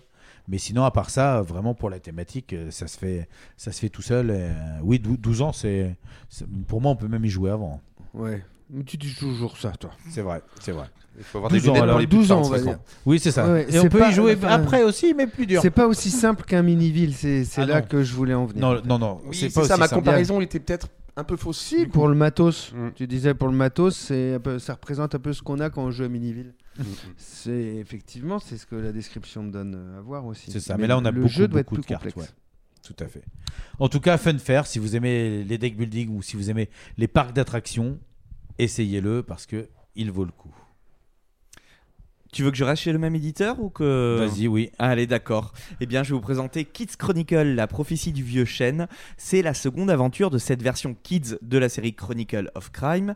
Euh, comme on a l'habitude maintenant avec euh, pas mal de grands éditeurs, donc c'est pas forcément directement Lucky Duck, la maison mère, mais son pendant pour les plus jeunes, Lucky Duck Kids, euh, qui édite ce jeu de David Sicurel, déjà créateur des Chronicles of Crime. Ce jeu, comme le précédent, a été écrit par Benjamin Bouchard et cette fois-ci illustré par euh, alors, Nat- alors, Nastia Len, Pavel Markwicki, Olga Piche et Yelisaveta. Elisabeth, euh, Polska. Alors je dois dire que d'habitude je m'écris les noms en phonétique pour faire genre et euh, pour pouvoir les prononcer d'un trait. Je ne sais pas pourquoi, j'ai voulu respecter euh, l'orthographe d'origine et je n'ai pas assez répété et je vous prie, euh, je prie les, les- les illustrateurs et illustratrices respectifs oui. de bien vouloir m'excuser. Le jeu vous offre donc un tutoriel plus 5 scénarios de, de 30 à 45 minutes pour 1 à 4 joueurs, mais euh, en fait euh, autant que vous voulez d'ailleurs, puisque le, principe est de réfléchir à plusieurs, mais euh, trop ça pourrait être bordélique. Et à partir de 7 ans, on va dire présence d'un adulte indispensable euh, selon, l'âge pour lire, mais surtout pour remettre les choses dans l'ordre de temps en temps, puisque on a des personnages qui se situent à des endroits et qu'on peut amener à d'autres endroits, et des fois ça devient n'importe quoi très très vite. Bref, euh, le prix de la boîte se situe dans la fourchette 20-25 euros et l'application indispensable pour jouer est gratuite, une appli pour les gouverner tous, comme on trouve chez Unlock, et qui est remise à jour à chaque sortie au fur et à mesure. Hop, tu remets ton appli à jour, t'as la nouvelle boîte qui est arrivée ou la démo, etc. etc. Mais Dans attends, l'idée. Je vous arrête tout de suite, Damien, mais il faut la boîte de base. Non, il y a. euh, Non, tu- il y a c'est- pas. Je dirais, Tout c'est- est dedans. C'est là où Tout je, est c'est là où je comparais Unlock, c'est-à-dire tu as une appli et tu, dans l'appli, tu vas trouver toutes tes boîtes différentes. Moi, j'ai acheté celle-là. Hop, je, je déroule les scénarios, euh, j'ouvre telle, telle boîte ou telle boîte ou telle boîte. quoi. Il n'y a, pas de- il y a pas de boîte de base, ce sont des, des aventures différentes. Chronicle of a Crime, euh, je dis une bêtise ou il y avait bien une boîte de. Là, on est sur la version Kids. Kids, c'est pour ça, d'accord, merci. Donc dans l'idée, on a été désigné protecteur de la forêt et ça tombe bien parce que autour du vieux chêne, rien ne va plus. Les habitants sont sans cesse attaqués par diverses menaces et il va falloir rassembler quatre amulettes pour pouvoir mettre un terme à la mer de toutes les menaces. Alors, comment on joue? Eh bien, je vous l'avoue, j'ai fait la version ludique, hein, c'est-à-dire le livret, il n'est pas très long, mais vu qu'après la page d'intro, celle qui te présente le matériel, ça te dit Et si vous voulez, vous pouvez poursuivre directement avec le tuto sur la tablette. Alors, j'ai jeté mon livret de base, je l'ai réouvert pour écrire la chronique, mais c'est à peu près tout. D'ailleurs, j'ai mis plus de temps à le chercher parce qu'il avait glissé euh, tout au fond de l'armoire. Voilà, c'est ça. Mais en tout cas, voilà, je me suis bien éclaté avec le tuto sur la tablette et ça a fait très très bien l'affaire pour m'apprendre. Enfin, je dis moi, il y avait les enfants aussi, je vais être honnête, mais ils savent très bien que quand on a des Lego, quand on a des nouveaux jeux de société, c'est pour que papa y joue. Et eux, ils regardent. Des fois, je leur pose la question, je leur dis, ça vous a plu, hein? Parce que je vais écrire une chronique dessus, hein Dites-moi si ça vous a plu ou pas, parce que moi, je me suis régalé, mais je suis pas forcément le meilleur juge pour, pour ce genre de choses. Bref, euh, avant d'aller plus loin, pardon, sur la mécanique, et de vous donner donc mon opinion sur ce jeu et celui de mes enfants, bien sûr, on va mettre les choses au clair. Comme je le disais en intro, on, en a, on a pour moi un jeu qui assume totalement le fait de ne pas avoir une appli pour compléter le jeu de plateau, comme on pourrait dire bah, justement pour un unlock où, où, on, a, on a plein de choses à faire sur les cartes et on le vérifie euh, sur l'appli. Là, euh, on a, euh, on a des cartes et des personnages pour accompagner un jeu sur tablette. Enfin, en tout cas, c'est comme ça que je l'ai vu. Les textes sont sur la tablette, les indices, les lieux à visiter, mais ça, c'est qu'un point de vue parmi tant d'autres, puisque euh, dans mon entourage, euh, même si ce jeu a fait l'unanimité, la manière de le voir, elle n'est pas du tout pareille selon les personnes, puisque mon épouse, par exemple, elle voit les choses totalement différemment et elle n'est pas la seule. Pour elle, au contraire, c'est un jeu qui est complété par une appli, euh, au même titre qu'Unlock justement, et, et, euh, l'appli pour elle, elle, est passive parce qu'il n'y a pas de vidéo, il n'y a pas d'animation, il y a juste des informations fixes, et la réflexion, eh bien, c'est toi qui l'as fait hors ligne, en amenant les éléments que tu veux euh, dans l'application, en discutant avec les autres joueurs, en, en se concertant, etc., etc.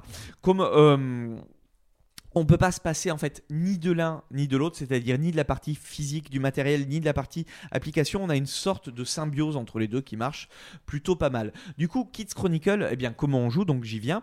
On a des cartes qui représentent les lieux de la forêt, on a des objets et on a des personnages. Et sur chacun, on a un QR code qu'on va scanner justement dans l'application. Donc on charge un scénario, on scanne le premier lieu, notre lieu de départ, c'est toujours pareil, c'est le vieux chêne là dans cette aventure là.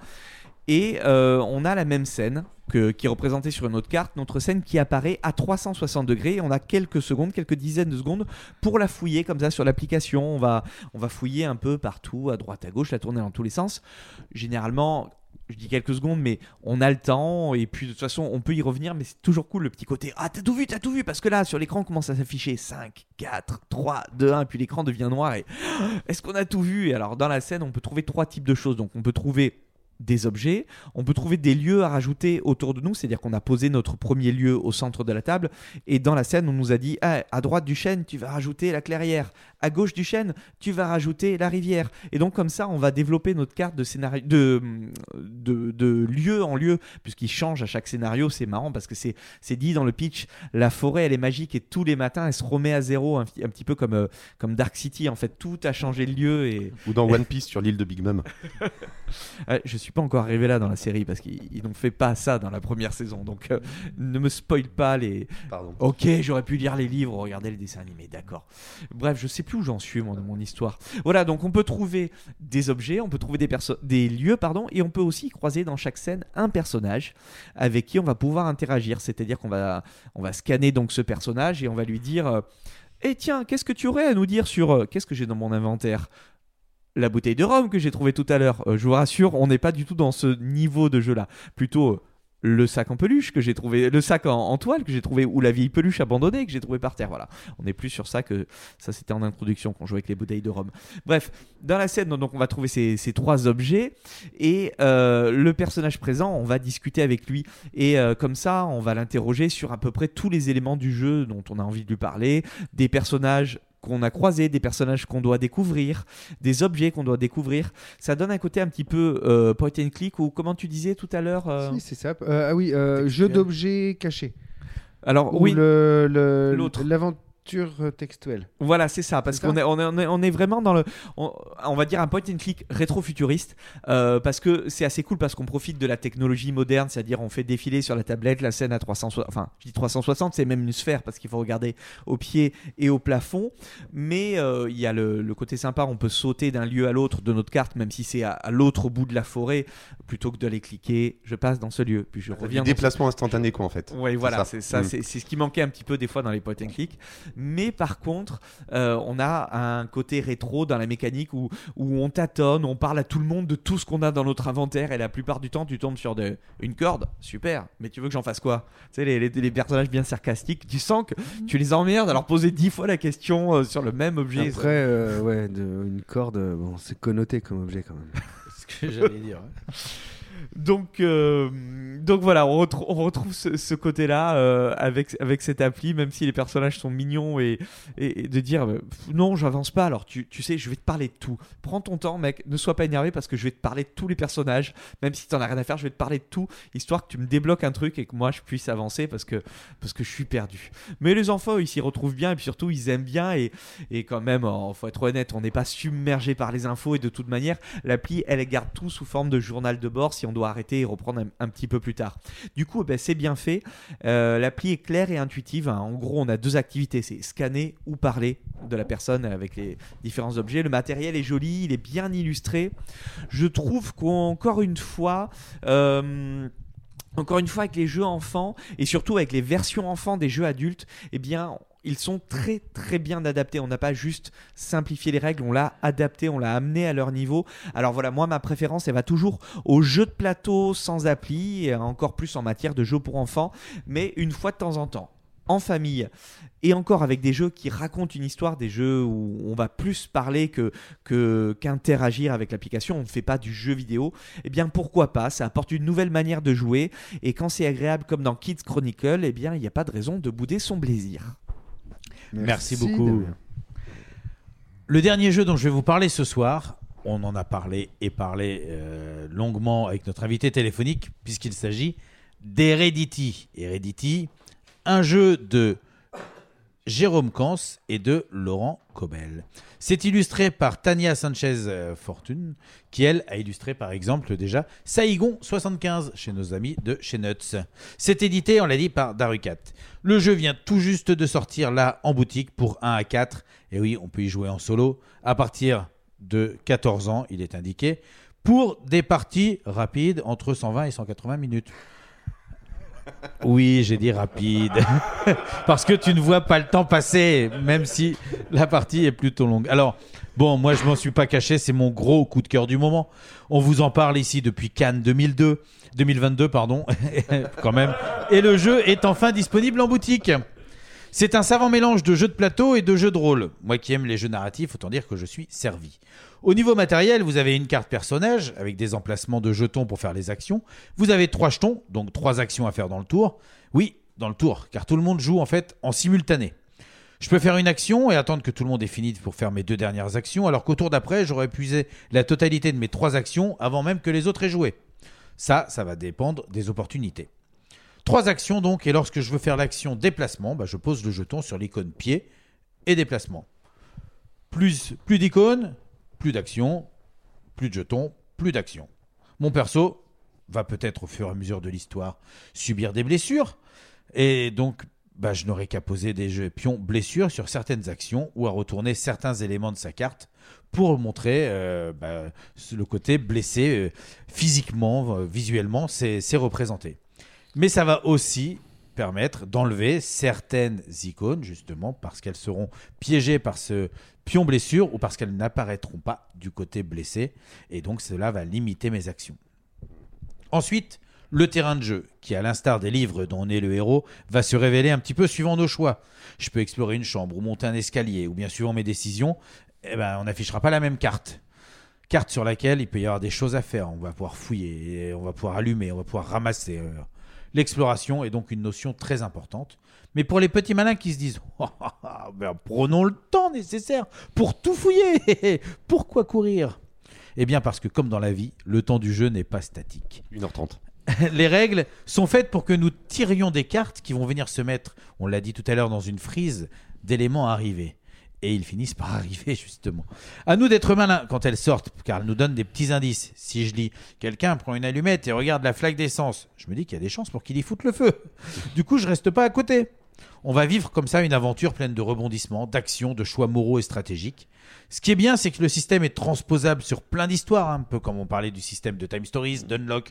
Euh, du coup, bah pour celle-ci, on est en plein post-apo, on a décidé de vivre un peu à l'écart de la civilisation un peu folle, et puis des bruits de moteur dehors vont vite transformer notre soirée en projection du film Mad Max, une seule option. On récupère toute la famille et on se tire, sans faire de bruit et sans faire de blessés. Enfin ça, c'est jusqu'à ce que ça soit à vous de jouer, parce que là, la suite vous appartient. Oh, merci Alex.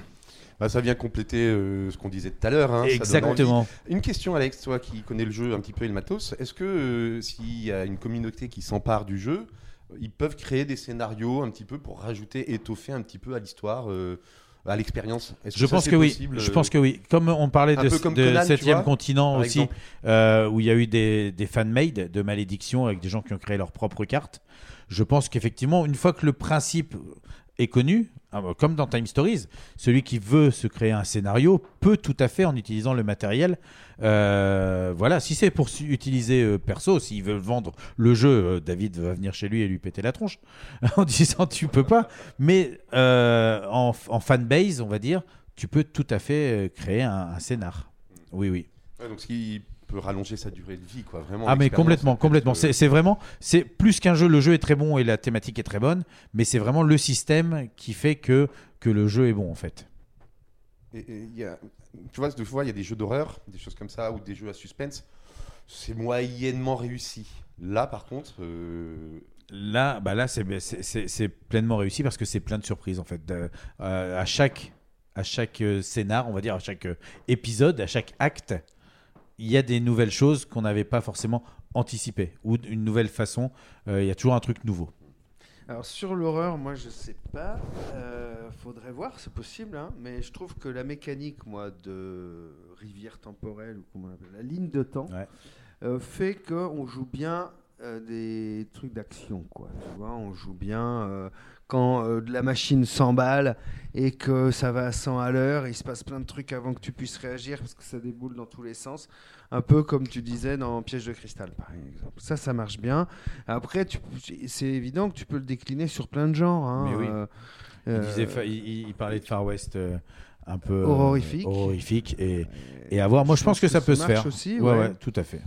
Euh, en tout cas, donc je, on, je le vois moins sur de l'espionnage. Mais quoique, en fait, non, je- j'en sais rien. On vous, on vous l'a dit et répété depuis le début de l'émission. hein, on fait une spéciale Heredity, on a l'impression, mais c'est vraiment notre gros coup de cœur du moment. Le jeu est très bon.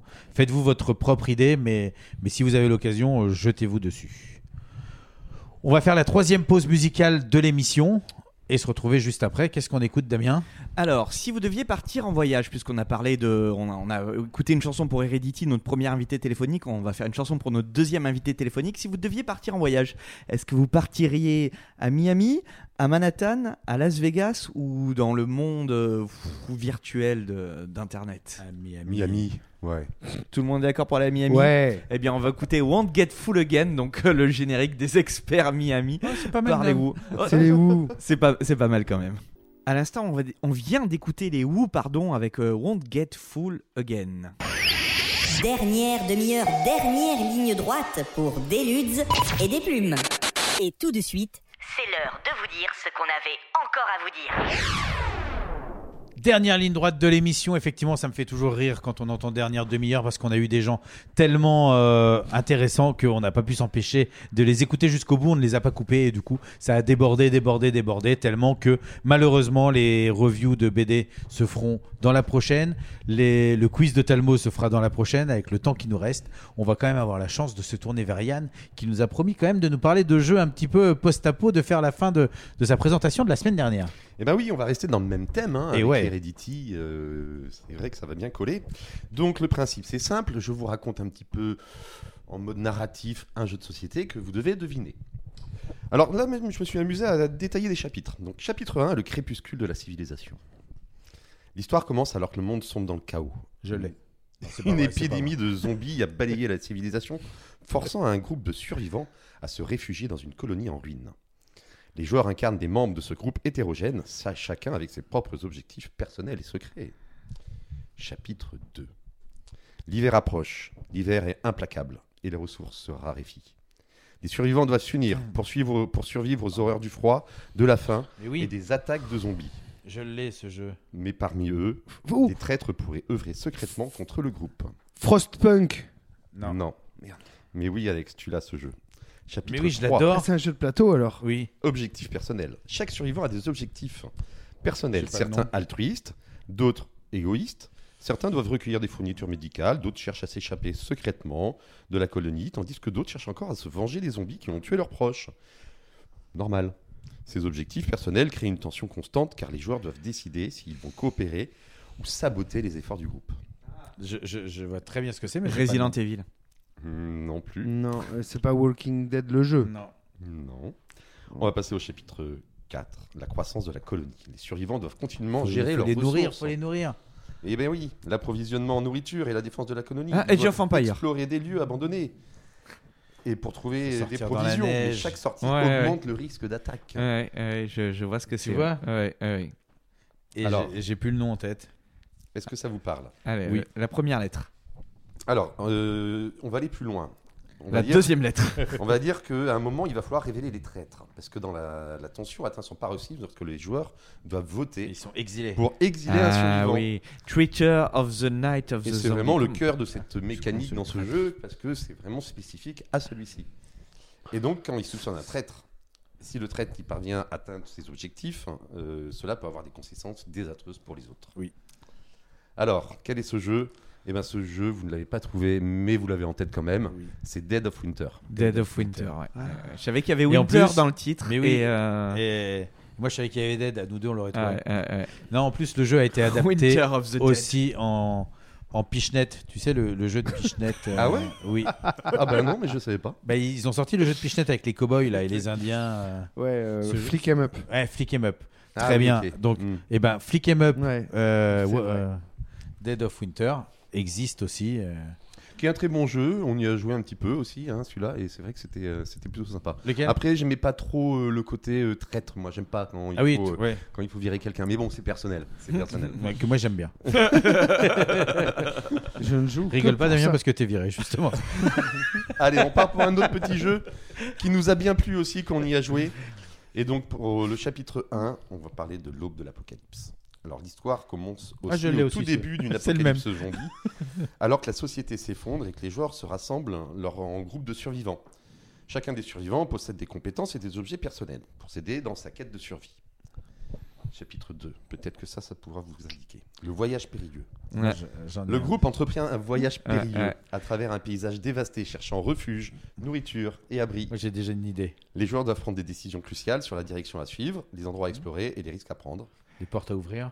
Et chaque choix influence l'issue de l'aventure. Non, il n'y a pas de porte. Non, mais il y a beaucoup Alors, de capsules. Pas du tout. Oui, il y a beaucoup de capsules. Ah bah si, on- c'est Fallout. euh, Je Non. m'arrête je m'arrête là si vous l'avez. Ouais. Comme ça, on fera le Bah troisième. non. Non, c'est It's the road. It's the road. Euh, Ouais, It's the road. ça. Ah, je l'ai pas fait ça. Ah oui. It's Z Road. J'y étais pas du Qui est un très bon jeu de pareil comme ça de gestion où il va falloir parcourir une route euh, euh, en ayant des ressources pour ça. pouvoir atteindre Et le bout. Quoi, hein, ressources- très enfin très beau, ouais. très beau et très drôle parce que c'est c'est un gamin qui le crée parce qu'il s'emmerde sur son voyage et il se le crée avec euh, le, le matériel. Il est génial parce que t'as les capsules de Coca, ça va être euh, tes balles, les capsules de bière, ça va être tes tes machins et puis les cartes avec lesquelles tu joues c'est des vieilles cartes de d'autres jeux de alors on est chez Martin Wallace je crois si je dis pas de bêtises et, et c'est d'autres c'est des vieilles cartes de Splendor de ceci de cela qu'il a recyclé pour créer ce jeu là quoi c'est Oh, euh, Trop bien. C'est vrai qu'il est bien construit, ouais. C'est Ouais. vrai qu'il y Je a vais vraiment une immersion dans l'immersion, quoi. C'est. euh, Allez, j'en ai un petit dernier à vous faire deviner. Donc ça commence pareil, hein, c'est toujours chapitre 1, l'ère post-capolitique, euh, le chaos, il faut survivre, tout ça. Donc là, on va passer au chapitre 2, donc dans la gestion du l'impression que refuge. quand même le monde post-apo est un La peu gestion merdique. du refuge. Ça sent non, le mais en Black fait- Friday, ça. En fait, il y a- je me suis fait une réflexion en faisant cette chronique, mais monde post-capo égale zombie. Non. Ouais. Bah, principalement, 90% des jeux post-apo, c'est zombie. Ah, dans, dans les jeux de société? Ouais, dans les jeux de société, ils n'arrivent pas à trouver un autre thème post-apo Ah ouais que le zombie. Ah, Ou- si, dommage. la en, survie, en- en tout cas, dans le jeu de plateau, je pense. Parce qu'éventuellement, dans le jeu de narratif, comme on avait fait euh, euh, Fragment, c'est ça? Ouais. Voilà, Fragment, tu peux imaginer toutes sortes de choses. Mais euh, dans le jeu de plateau, qu'est-ce que tu vas mettre une fois que tu as eu le, le post-apo? Qu'est-ce que tu mets Euh, des, des arbres à faire repousser, la nature qui reprend ses droits Alors que le Ouais, ouais. zombie, ben voilà, t'as la horde qui te fonce dessus. euh. C'est une facilité peut-être aussi. Ouais. Mm. Donc dans ce troisième jeu, chaque joueur va devoir gérer un refuge souterrain où les survivants sont donc réfugiés pour échapper aux éléments et aux menaces extérieures. La gestion des ressources est cruciale car vous devez fournir de la nourriture, de l'eau et un abri sûr à vos habitants pour les garder en vie. On doit gérer ses habitants. C'est celui de- dont tu parlais tout à l'heure, je pense. Pour survivre, Bah, les joueurs doivent envoyer des pas, équipes d'explorateurs à la surface pour rechercher les, euh, des ressources rares Tu vas gérer la flotte, la bouffe. euh, et des équipements Je précieux. très bien le jeu, mais c'est pareil, euh, ils viennent me. Seulement, l'extérieur est dangereux, peuplé de pillards, de créatures mutantes et de zones irradiées. Eh oui. Jeu de plateau? Oui. Oui. Oui, donc c'est pas Fallout Ouais. Shelter. Non. Non, parce que celui-là, il a été fait à la première euh, partie de cette chronique. Ouais. Fallout Shelter? Non, c'était Fallout. Non, Ouais, Fallout, c'était un euh, autre. oui. Non, non, là c'est un jeu de chez la boîte de jeux, justement. Exact, on y a aussi jeu chez toi, dans son ancienne maison. Ah oui, oui, je le vois très bien, j'ai plus le nom en tête, euh, parce que j'en Mais il ai n'y a pas un, 1500 un dans la truc tête. qui s'appelle mais- Diesel ou. Gasoil ou tu Non. sais, t'as Un des... Riddick. Avec Vin là, non. Diesel. Non.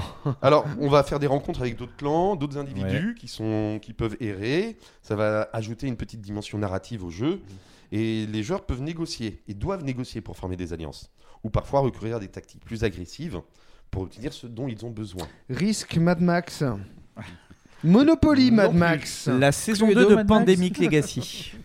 Pictionary, Mad Max. Non plus. Donc le but ultime va être de faire prospérer votre refuge, d'augmenter sa population et de devenir la société la plus puissante de ce monde post-apocalyptique. Cependant, chaque Ça y est, je décision l'ai. compte Le nom car est la revenu. gestion des ressources, la diplomatie Ah. et la planification par un O. stratégie sont essentielles pour atteindre cet objectif. On est- Alexis, On est des Dis-nous humains quel est ce ou, jeu ou des bactéries Outlive. bien joué Alex, bravo. Vous êtes fort, vous les avez trouvés presque quand même tous depuis le début de, de ces chroniques. hein. Félicitations, c'est bien Outlive le jeu. Oui, effectivement, euh, très bon jeu. Et là, tu vois, pour une fois, on ne ben. met pas du zombie. J'allais dire, on voit pas le temps passer. Non, mais il faut, il, faut aller, il faut aller récupérer de la flotte, il faut aller récupérer de la viande, chasser, il faut effectivement Eh oui. essayer d'aller récupérer de la ferraille, se faire casser la tronche par d'autres clans, perdre des choses. euh, Enfin, il y a, il y a plein de choses. Et dans son, dans son bunker, parce que quand on sort, il faut sa combi, son machin, tout. Et effectivement, quand on rentre, bah, on a un, un bunker rempli de personnes affamées qu'il faut, bah, qu'il faut nourrir. Sinon, sinon, ils nous bouffent. Mais c'est des zombies en fait On les retrouve Donc trois jeux auxquels on a pris plaisir à jouer et qui sont quand même des très bons jeux aussi. Ouais, non, non, tout, tout à fait, ouais. Merci beaucoup Yann euh, pour euh, Avec grand cette euh, fin de présentation de, de jeux du monde post-apo. Merci beaucoup Talmo, on espère que ton quiz euh, sera... Il ne sera pas effacé là, Non, dans sera 15 pas jours. effacé. Non, Je t'inquiète pense pas. que ça, tu l'avais pas vu venir, que ton quiz n'aurait pas lieu. Je spoil un peu pour les, les Ah prochains, mais oui, c'est ça. Mais c'est comme ça, moi je fais monter l'angoisse. Mais oui. merci Yann, euh, merci Damien, merci euh, à Benoît à la technique vidéo qui finalement a marché ou pas, on va le découvrir. Nous en tout cas, on a pris plaisir à faire cette émission avec vous, avec tous les gens avec qui on a on a téléphoné et, et quoi qu'il arrive, eh ben de toute façon vous nous entendrez à la radio parce que nous on travaille d'abord pour le son. On va se quitter en musique, on vous fait des gros bisous et on vous donne rendez-vous dans 15 jours. Ciao Et on se quitte avec 10 Years After I Love to Change the World et je vous expliquerai dans 15 jours pourquoi. L'émission d'aujourd'hui se termine, mais n'hésitez pas à la podcaster sur les principales plateformes de streaming. Toutes les infos sur notre site internet deluxe.com et facebook.com slash dldp56.